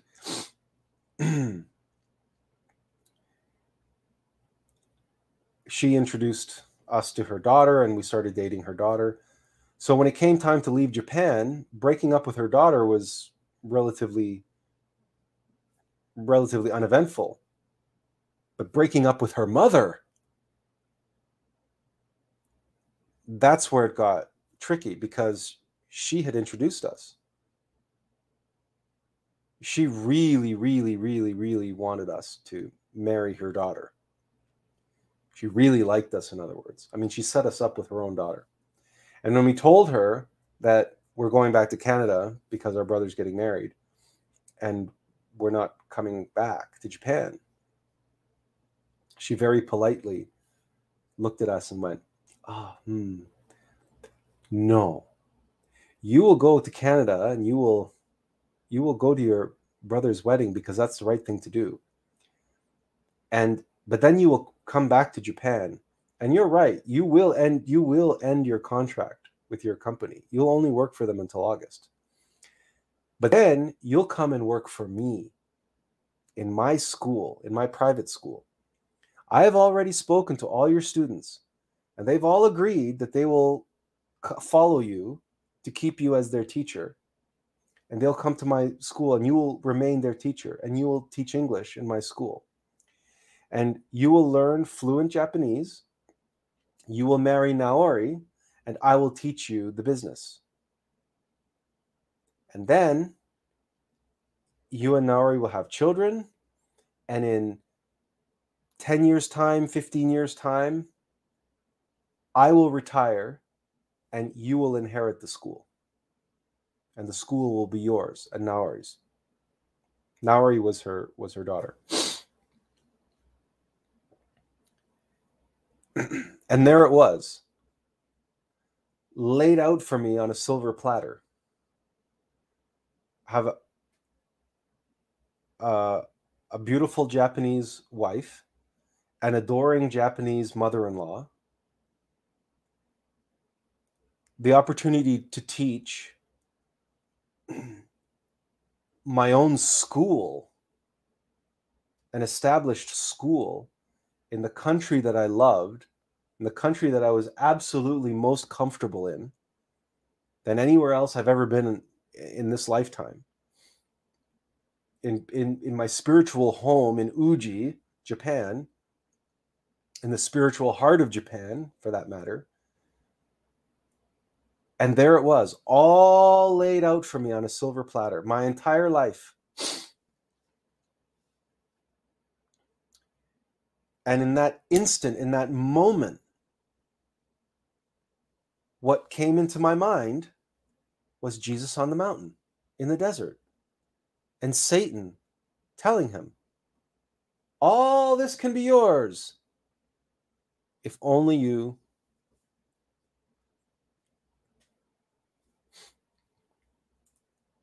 Yeah, okay, Benjamin, there you go. It's Martin Scorsese's uh, uh, interpretation of of Jesus's life and and and the temptation. But yeah, just listening to me tell the story, you got the same vibes that, but we felt that so profoundly. And listen, Akiko, like, um, you know, our Divine Mother, she's so brilliant and so careful and so genius in helping us and making sure we got it. Akiko is wearing this bright red dress, this like, and her hair was back, and she had like th- these these clips in her hair, like. She was a lovely, lovely, lovely woman. Don't get me wrong. She was absolutely lovely, charming, intelligent woman. But in that moment, and the way she presented it was was and the way she looked and everything about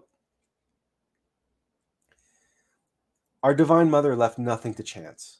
Okay she said like you're he you're gonna get this. And the still soft voice and the intuition was there and the visual and it just came to us like in our mind aha here's the rub. Here's where the rubber meets the road this is your moment. This is your moment. And this conversation went on for hours with Akiko. It seemed to go on forever. She did not want to take no for an answer.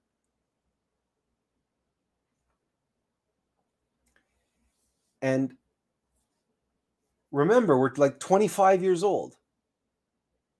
Like what? Like what the hell did we know? Like like we were just you know we were no one. We were nothing. We were just we were just so green, and yet she and she and, and I said, listen, Akiko, I I'm so honored. I'm so humbled that you would, you know, that you would think of me or that you would imagine and bestow upon me this great honor that you would not only give me your daughter's hand in marriage but you you would you would you would foresee you know making me responsible for for for your family business and everything. Like you know i, I tried to be so you know uh polite in the japanese way.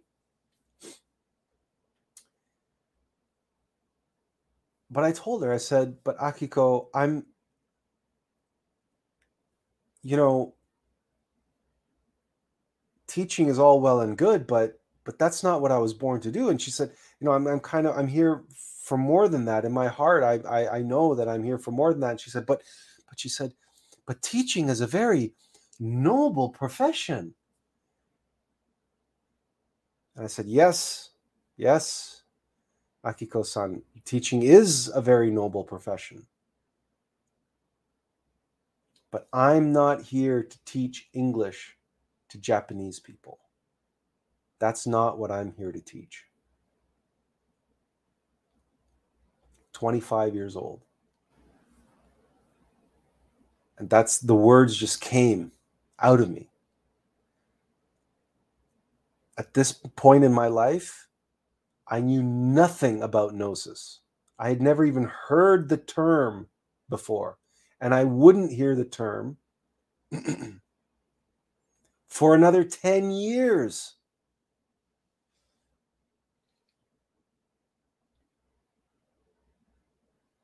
But here I was in the oasis up on the mountain being tempted by Satan. and it would take another 10 years before I would know why. And even then, even then, even then, I wouldn't really know why. I it, for, it was just another. It was it, gnosis when when gnosis came to us. Gnosis was just another mirage on the horizon.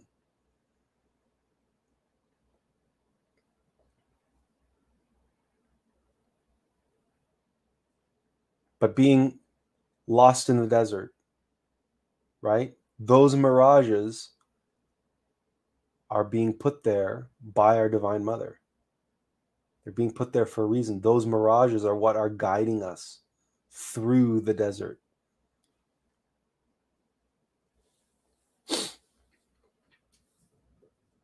So when we talk about patience, we would talk about infinite patience,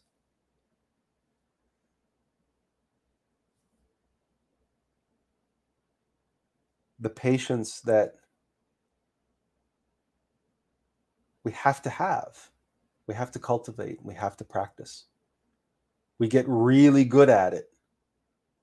We really get really good at being patient after decades of waiting and after decades of trying and after decades of searching to no avail or what appears to be no avail.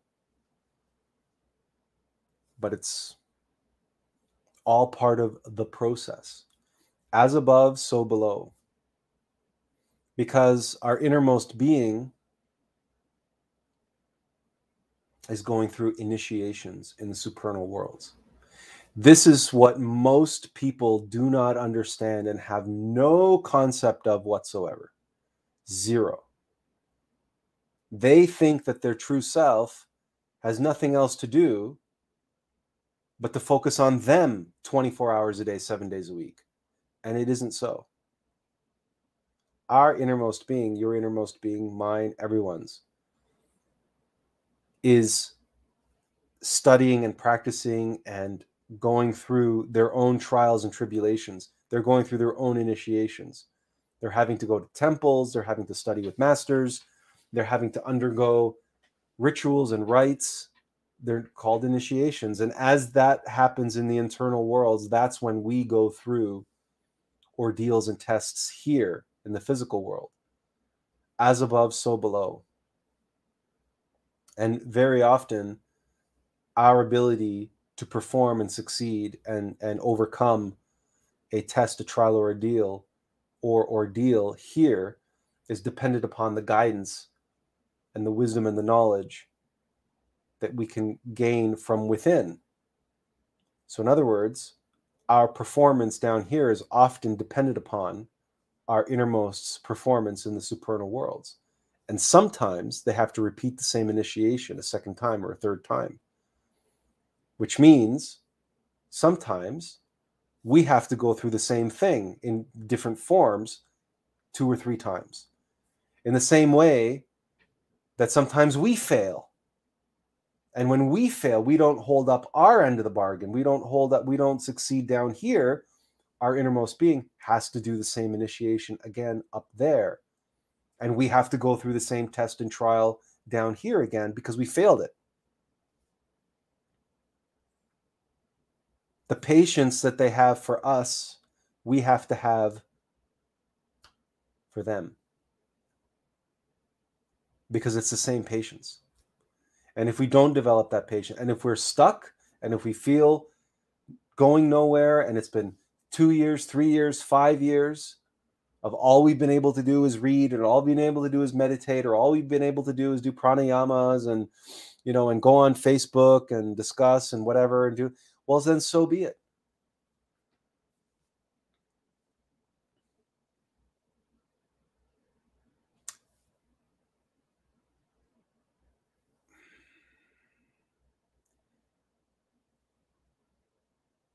And we hope, we hope that sharing our experience with you, our life experience with you, will help contextualize and legitimize our advice so that the voices in your head which want to say, well, that's easy for you to say, have patience. It's easy for you to say, no, it's not easy for, for us to say. At least it wasn't easy for us to say for 40 years. Literally 40 years. It wasn't so easy. We didn't we weren't so patient.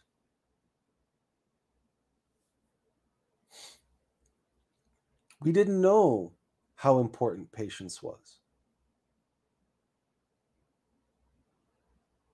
We had to learn the hard way. We had to develop that patience and we had to learn through the experience to the point where we were waiting for the inspiration for tonight's live stream. And it didn't come on Wednesday, and it didn't come on Thursday, and it didn't come this morning. And we had to be patient. We had to be patient. Finally, it dawned on us as we were saying to ourselves, well, we have to be patient. We have to be patient. Hey, that's right. We have to be patient. There it is. There's the answer. We have to be patient. That's what we need. That's what the live stream is about. And five minutes later, this pops up on Facebook.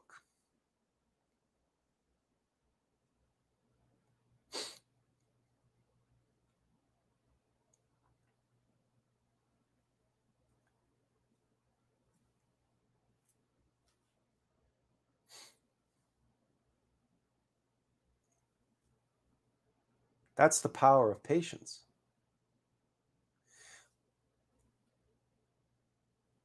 Roy said way back uh, ta, ta, ta, here. Roy said, Everyone has its time, so we need to be patient. Nothing happens before its time. What's the point? We have to strike while the iron is hot. And this brings us to some of these questions about patience. Is it possible that the delay that we're experiencing is serving us?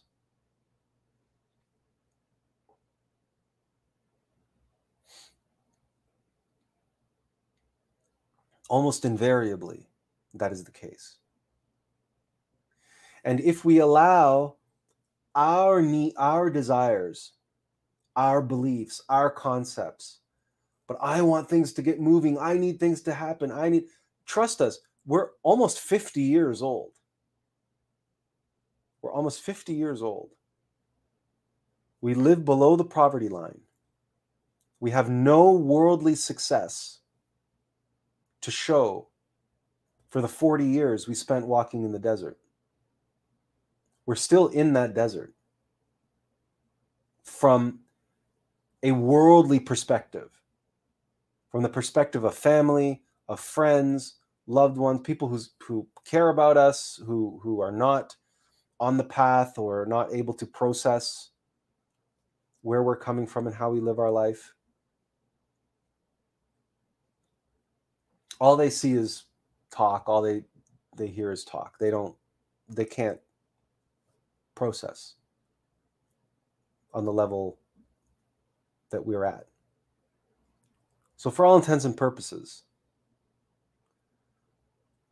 we have nothing to show for all this time and all this effort and all this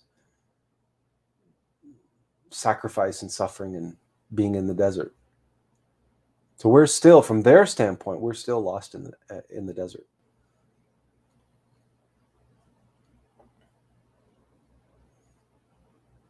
But when we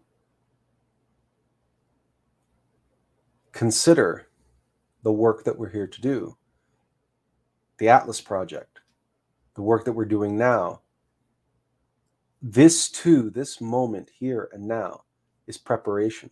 This moment here and now is practice for us.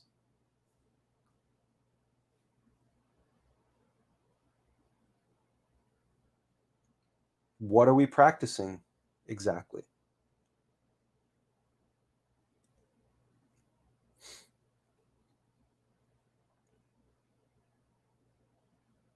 The purest form of love. That's what. To be able to sit moment to moment with you, not knowing what we're going to say next literally, I don't know. From one moment to, to the next, I don't know what I'm going to be saying. And sometimes I have to wait.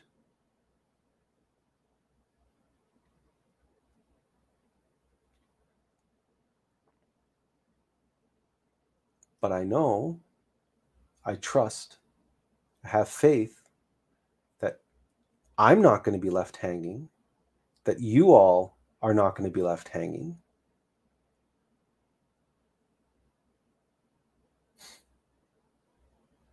I trust and I have faith based on my experience.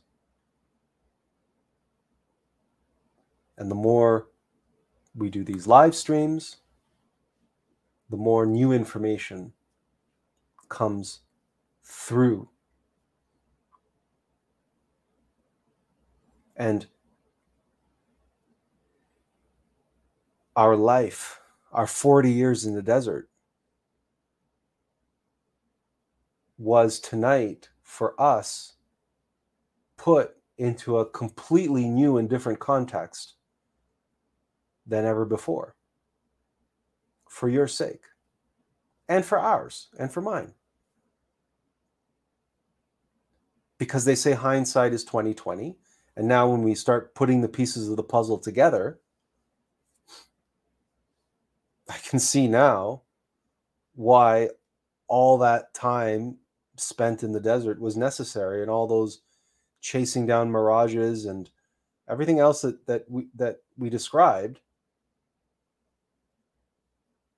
helped to get us to the point where we're at now where we can share all of this with you. And not only state the obvious that patience is a virtue and that infinite patience comes from our innermost. So to have it, possess it, and share it, and express it, and reciprocate it is an act of binding together with, participating, communing with our innermost being. And that we can affirm for you with our own life experience.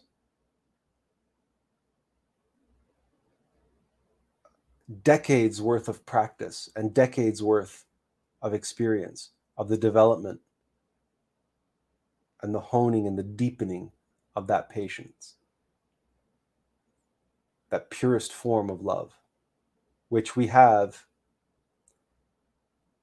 not only for our innermost not only for ourselves not only for our family but for humanity.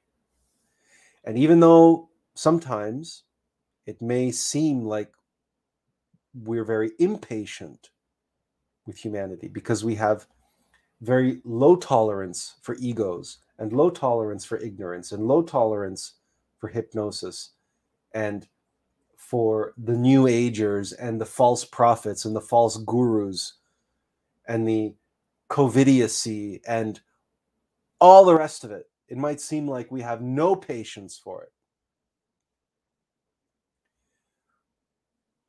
as we stated, love is severity and mercy.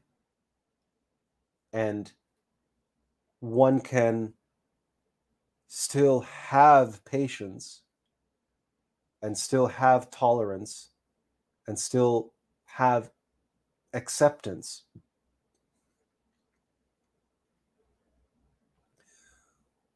While speaking the truth, while calling a spade a spade, and while doing one's work and one's effort to educate and to guide and plant seeds and awaken. Water those seeds, nurture those seeds, till the soil. And if the soil is hard and and needs to be tilled, it needs to be broken, it needs to be cracked open, well, then sometimes that might seem like impatience. That might see, that might appear as intolerance. But tough love is still love. And tough love requires more patience because you're spending the time and energy and effort on what somebody else might call, might call a lost cause. It's a very fine line. There's that expression do not cast pearls before swine. It's a very fine line. And sometimes we we uh, dance on that line. But as we said before, there's a lyric from a Queen and David Bowie song love's such an old fashioned word, but love dares you to care for the people, the edge of the night, on the edge of the darkness.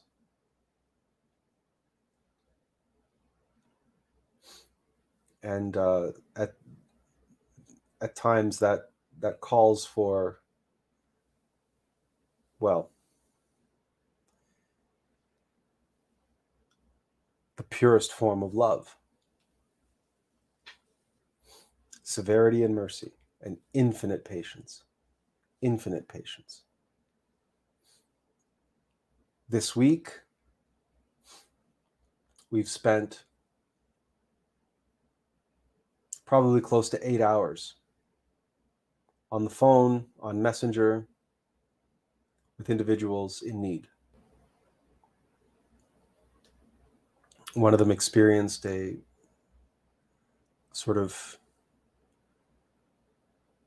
well, individuals who turn to us for guidance, for help, if and if nothing else, just a a pair of understanding ears. An individual who they experienced something and they said, There's only one person in the world that I can talk to about this. And they turned to us and they said, Listen, I'm begging you. Um, if, if you if you have the time, I'm I I need to talk to somebody. You're the only person that I can think of that I can talk to about this. That was a four and a half hour conversation.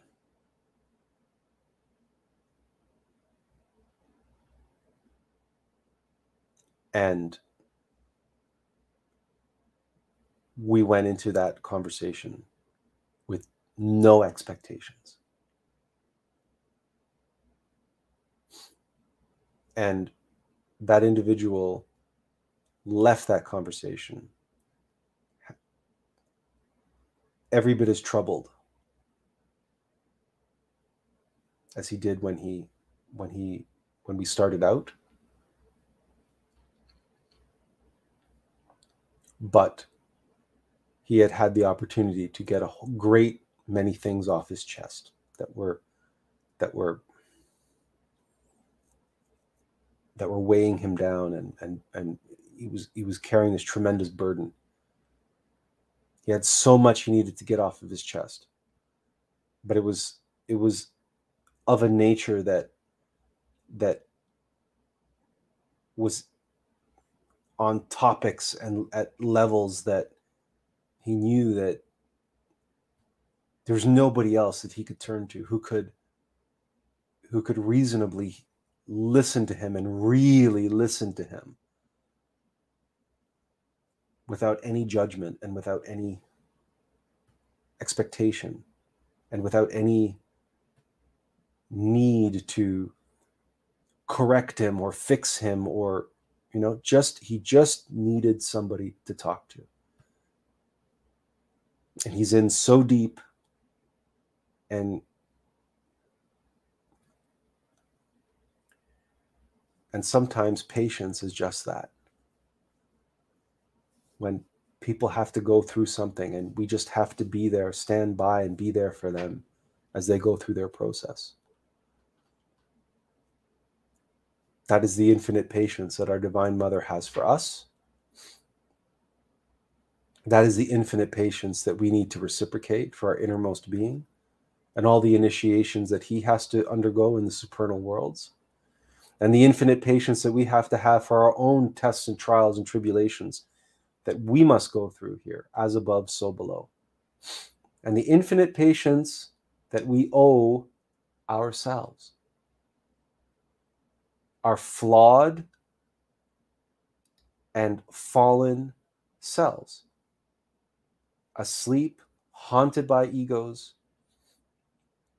trapped in conditioned in conditioned behaviors, trapped in bad habits, trapped in in negative patterns. We're creatures of habit, trapped in our animal desires and our passions and our foibles and our defects and our vices as we are. We too deserve to be the objects of the purest form of love. That is the love that we need from ourselves. Not the love of mystic pride, not the love of narcissism, not loving ourselves too much. Not saying, I love myself just the way I am.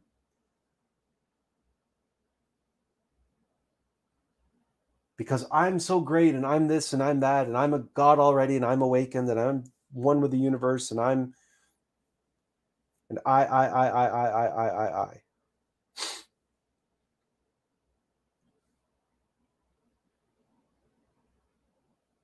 Infinite patience, the purest form of love, is seeing ourselves as we are, flaws and all.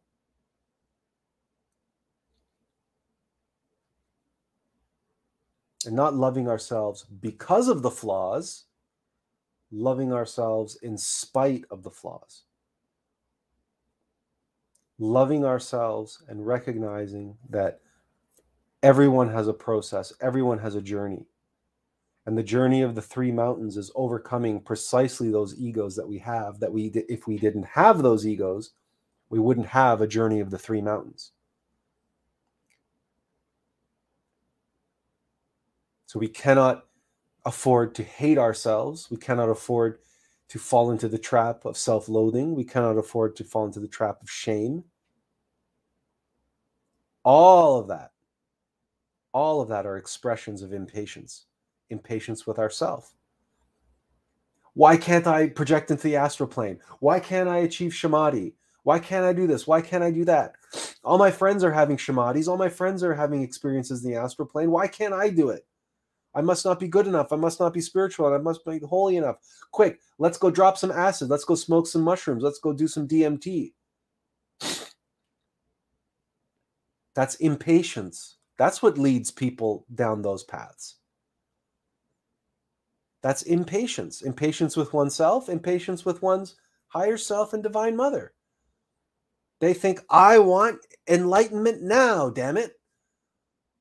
I want to experience the universe now. I want I want spiritual experiences every time that I want them.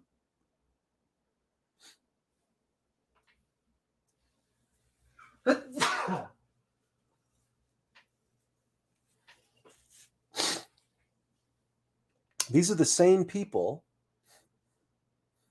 that are willing to stand in line for hours at an amusement park to go on a ride. Or they camp out overnight outside of an Apple store to get the latest iPhone.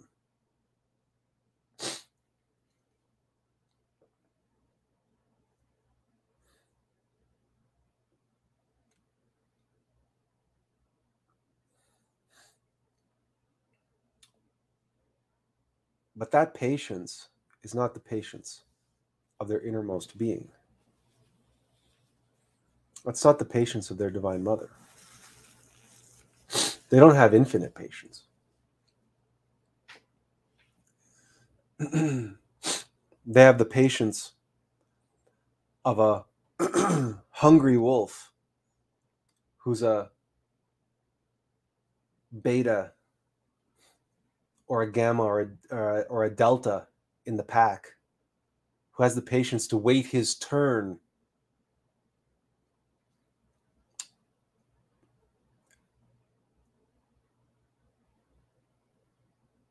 To wait his turn for the carcass. To wait his turn for his share of the spoils. Does that sound like infinite patience to you does that sound like the patience of the Divine Mother or the patience of mechanical nature? Someone willing to wait in line for an amusement park ride, someone waiting camped out in front of an Apple store for a phone. But when it comes to spiritual awakening, when it comes to spiritual experience, do they have the patience to wait? Do they have the patience to do the work? No, let's go get the psychedelics.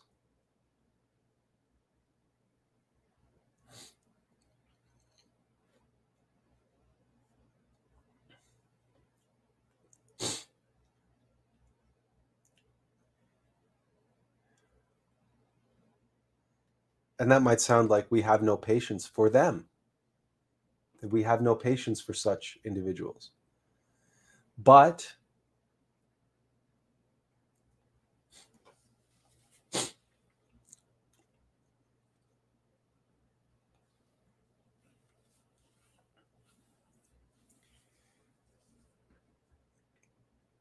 we spend a great deal of time reaching out to those people. We spend a great deal of time and effort. We do our best and we plant the seeds of truth with them,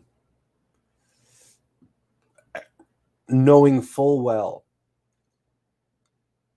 that we are really just scattering seeds on dry, hard, packed clay like dirt, and that very few of those seeds are ever going to germinate and ever going to give rise, ever going to sprout into anything meaningful. That most of the people that we reach out to are set in their ways. They are hypnotized, and in some cases, hopelessly asleep, even as they believe themselves to be awake, even as they believe themselves to be traveling the cosmos, even as they believe themselves to be eliminating their ego. That they are just doubling down and falling prey to subjectivity and falling deeper into mystic pride and falling deeper and deeper into the lunar astral plane, deeper and deeper into hell, which they believe is heaven because that's the matrix, right? That's how the matrix works.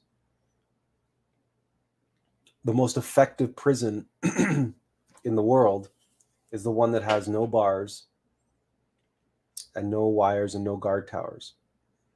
The most effective prison in the world is the one that people are clamoring to get into and they cannot wait to get into. In other words, impatience will only lead you into hell.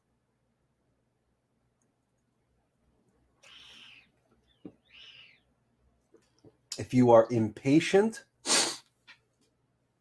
in meditation, you will never achieve samadhi.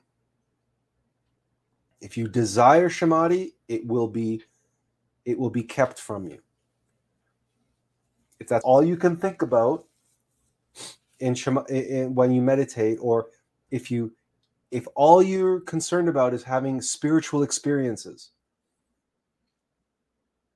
then you've missed the point. Those experiences will be will be withheld from you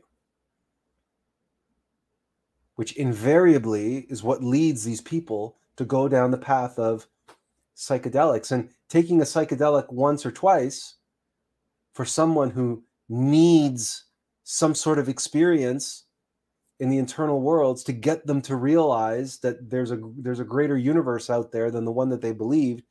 Maybe an ayahuasca experience or some other experience on psychedelics will get them on the on ramp to do meditation and to do the work and do the practice.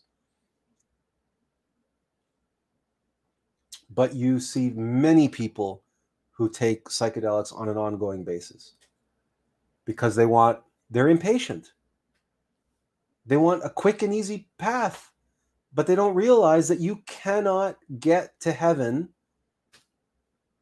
by walking a path of impatience. It's impossible. Because as we know, this, if the purest form of love is patience, how does the antithesis of patience get you to oneness with the source of the purest form of love. And how does subjectivity, how do how do substances and subjectivity which you've taken because of impatience get you to the experience of oneness and bound together with the purest form of love and the patience which is the epitome of that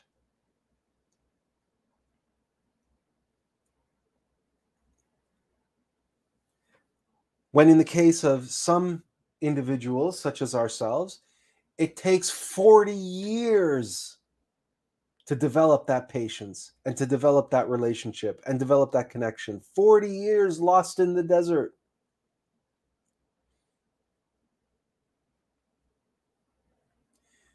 You're telling me that you're going to do all of that and gain all of that experience and all of that self evident experiential knowledge and develop that patience and develop that relationship with your innermost being and your divine mother by smoking some plants?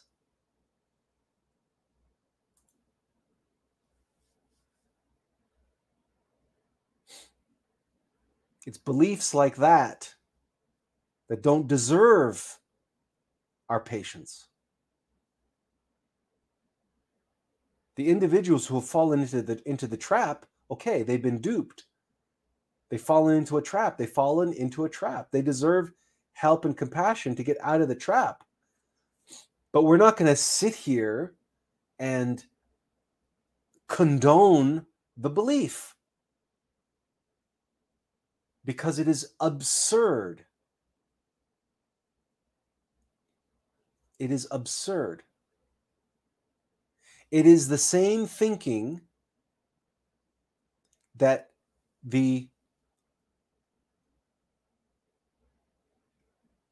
individuals in the gyms shooting up with testosterone and other uh, uh, performance enhancing drugs to get big muscles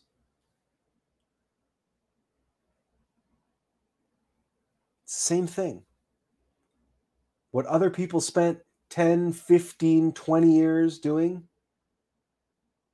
they're going to do in 18 months.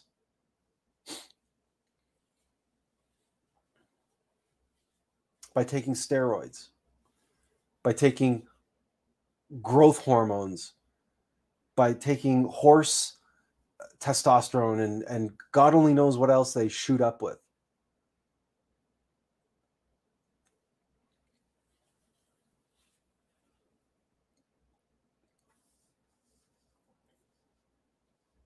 And you see these people as they get older, you see the effects of these steroids. If they get off the steroids, you see what happens to them. Someone who builds their muscle naturally, they can maintain that muscle to one degree or another all the way into their 50s and 60s. Someone who's who built their muscle taking steroids, if they get off those steroids, those muscles deflate like balloons and they're left with, with it's it's it's horrific. It's no different with psychedelics. There are no shortcuts. There are no shortcuts. Patience is a virtue, and it is the virtue.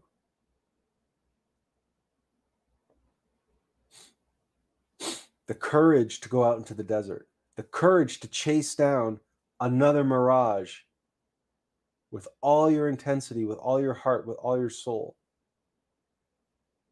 Because this might be the mirage that number one leads to an, oasis. This might actually be a real oasis to be a boon, a blessing, a miracle from your divine mother to give you a re- reprieve from the from the desolation of the desert as it was for us.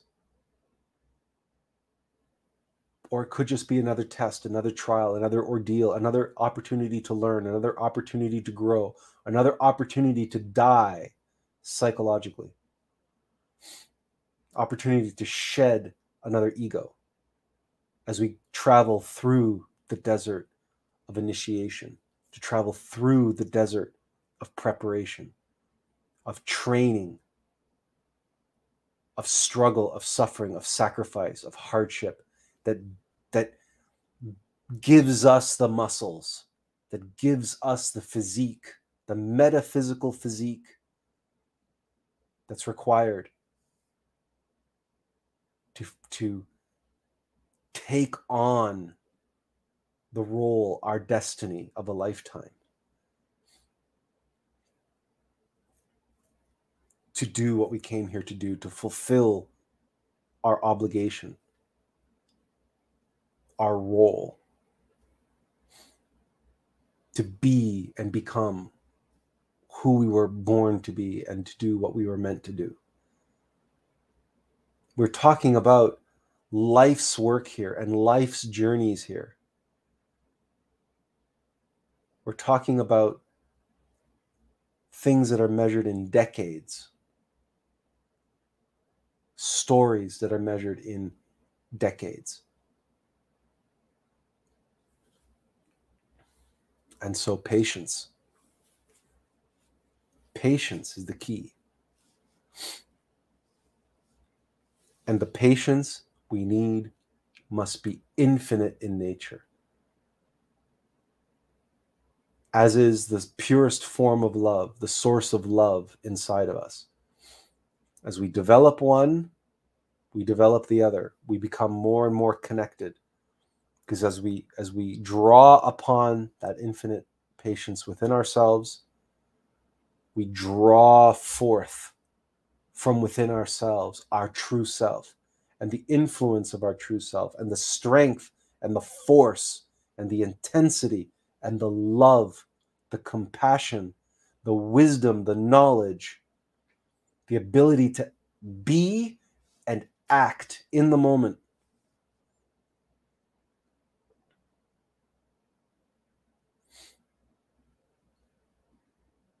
Patience is a superpower.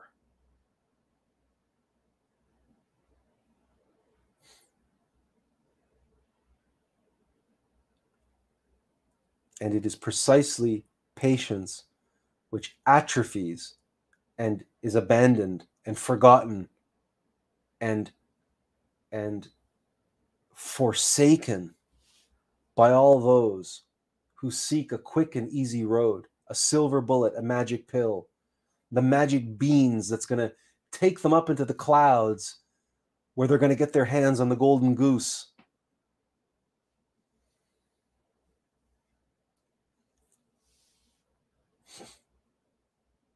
Watch Lawrence of Arabia. Watch Phantom Thread. Watch Dune.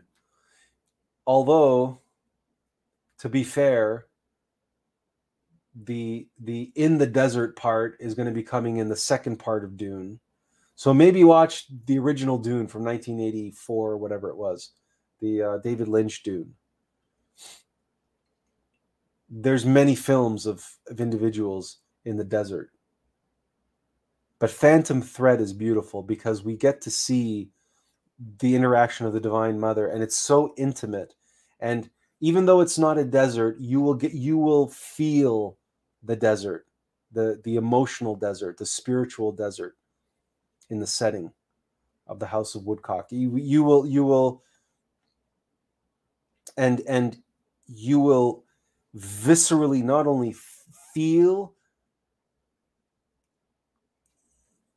you will be drawn into and you will have an experience, a cathartic experience, as you witness the lengths to which the Divine Mother will go to, to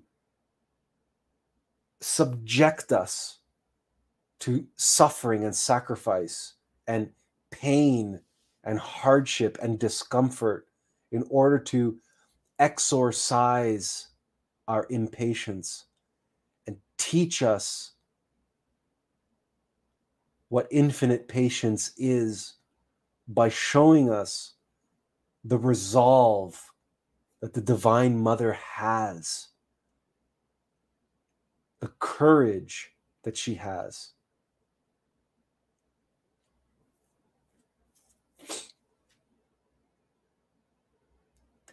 It takes tremendous patience and tremendous courage and faith and temperance and so many different virtues to be able to properly and correctly, appropriately, compassionately apply tough love it's a razor's edge. It's a tremendous balancing act.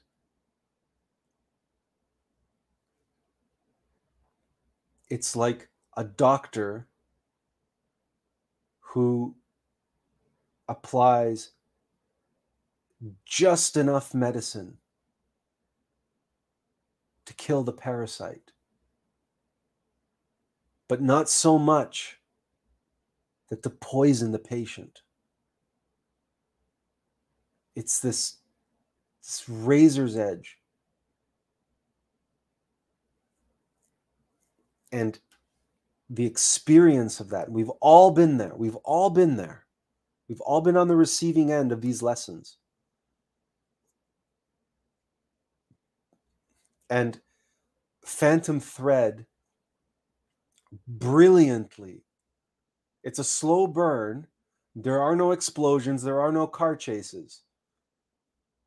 So you have to watch it awake and consciously. Otherwise, if you just watch this with your ego, you might be bored to tears.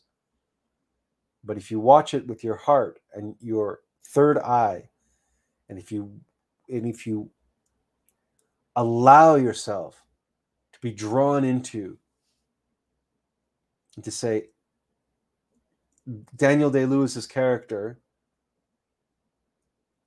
I see my own impatience in him. I feel his impatience as my impatience. And if you allow yourself to identify and connect with that character as a amalgam of yourself, lost in the desert, desperately trying to control your comfort and security.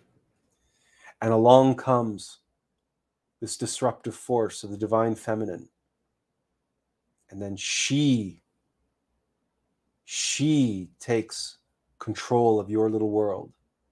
And the winds of change blow a sandstorm across the desert. And you find yourself choking and on the brink of death only to be saved and brought back from the brink by the Divine Mother herself.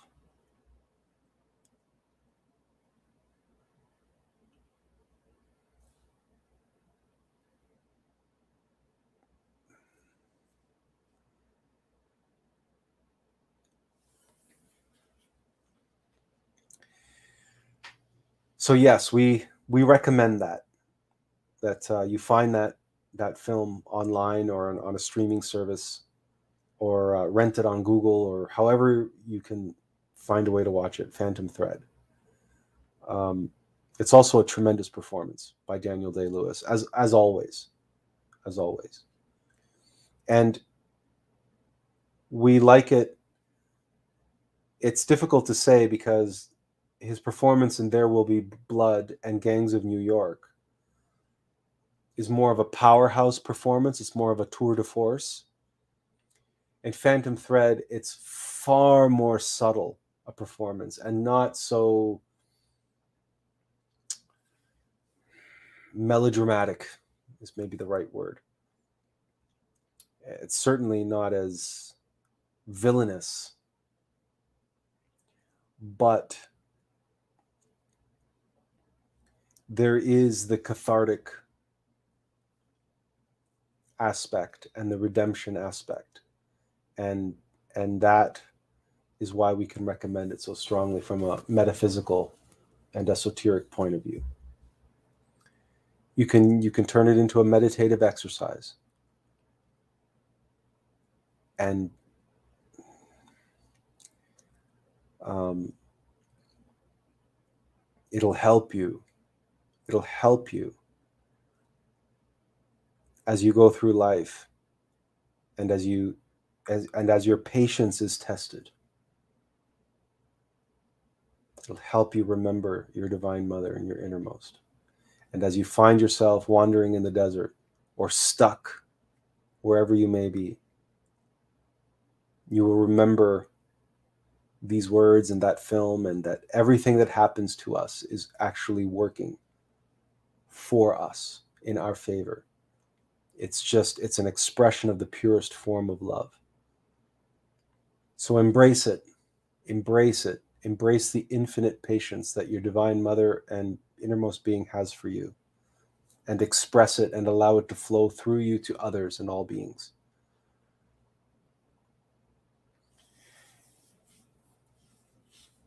Because it is essential on the path to true faith, the path of trust, the path of knowledge, the path of oneness with pure love.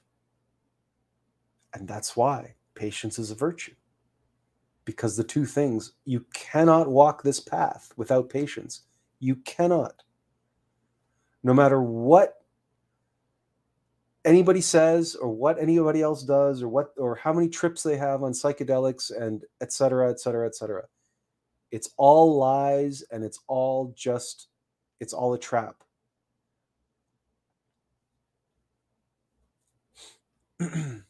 We all know this in our hearts intuitively. We know this. Patience and love go hand in hand in glove, hand in fist. All right. There are a few comments here.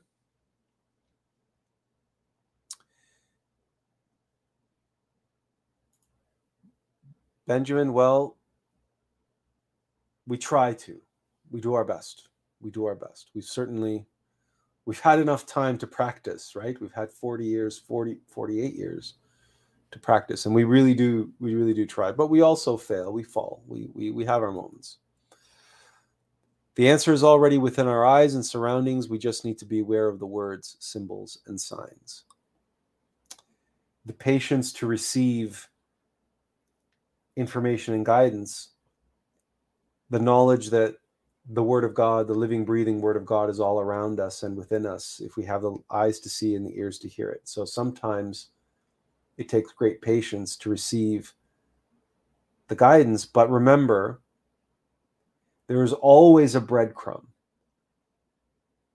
So that if what you're waiting for is some sort of samadhi or some whiz bang, tremendous, uh, spiritual experience. Remember, we went for decades without having such experiences. Decades. And we've said this many times. We've written it and we've said it many, many, many times. True, authentic spiritual experience, the, the one that truly feeds us on the path, literally with manna from heaven are the daily breadcrumbs. Give us this day our daily bread. It's in the Lord's Prayer. It's those breadcrumbs left for us every day by our Divine Mother for us to find and and eat the body of Christ, the communion, to commune with our Divine Mother, to commune with the hand of God, the works of God, the, the, the, the, hand of our Divine Mother, the divine intervention in our lives. The little serendipities, the little moments, the little messages that are, that are all around us that we overhear on the subway or we see on a on a billboard or we open up a book and there's a dedication written in the book and the dedication says exactly what we needed to hear and we just happened to pick up that book we just happened to open it and there it was waiting for us or you pick up another book and you just open it up and you start reading and boom what you needed to read what you needed to hear was there in that paragraph that you decided to read or you find it online or in a facebook post or in a meme or like today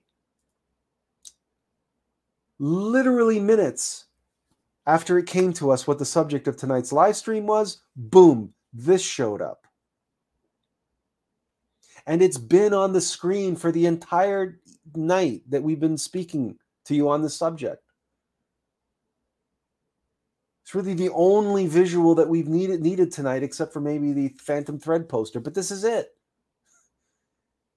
And it showed up you know, just on time.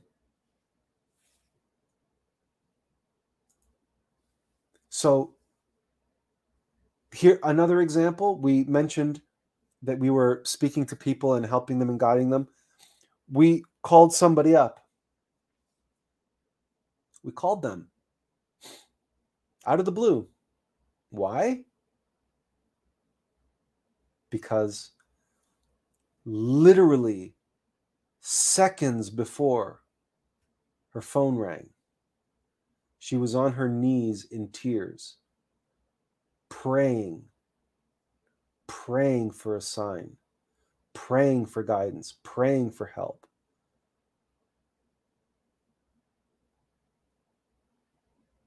Seconds later, her phone rang. And Attlas was on the line.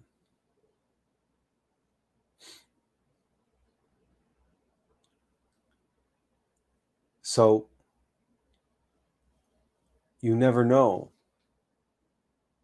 right? And if you're expecting samadhis and whiz bang, spectacular this and spectacular that, you might be missing. You might be missing the super efforts of your divine mother to reach you and to give you breadcrumbs, the manna from heaven, to sustain you on your journey through the desert. So pay attention, observe yourself, one eye in, one eye out. Roy says the Divine Mother prepared you for what's coming inside and outside. Yes, yes, she did. You're welcome, Melissa. It's always our pleasure. Thank you for being here tonight. There are no shortcuts, there's only the process every level of being. If anyone has any other comments, feel free to make them. Otherwise, we're going to say thank you for having the patience to stick it out with us all this time. And yeah, we look forward to seeing you at our next live stream or online on Facebook if if we get to interact be, before then. So thank you all very much again for joining us. And uh, oh, take some time this evening to do some meditation because the uh, the lunar eclipse may take you may be able to take advantage of some of the cosmic shifts and changes that happen during this time. We're not an expert on astrology or the these sorts of uh, astronomical bodies and their influences, but we understand that these shifting energies. If you can take advantage of them, do so. Spend some time in meditation and see what happens. All right. God bless. All the best to you all. You're welcome, Eric. And uh, have a have a wonderful weekend. Good night. Inverential peace.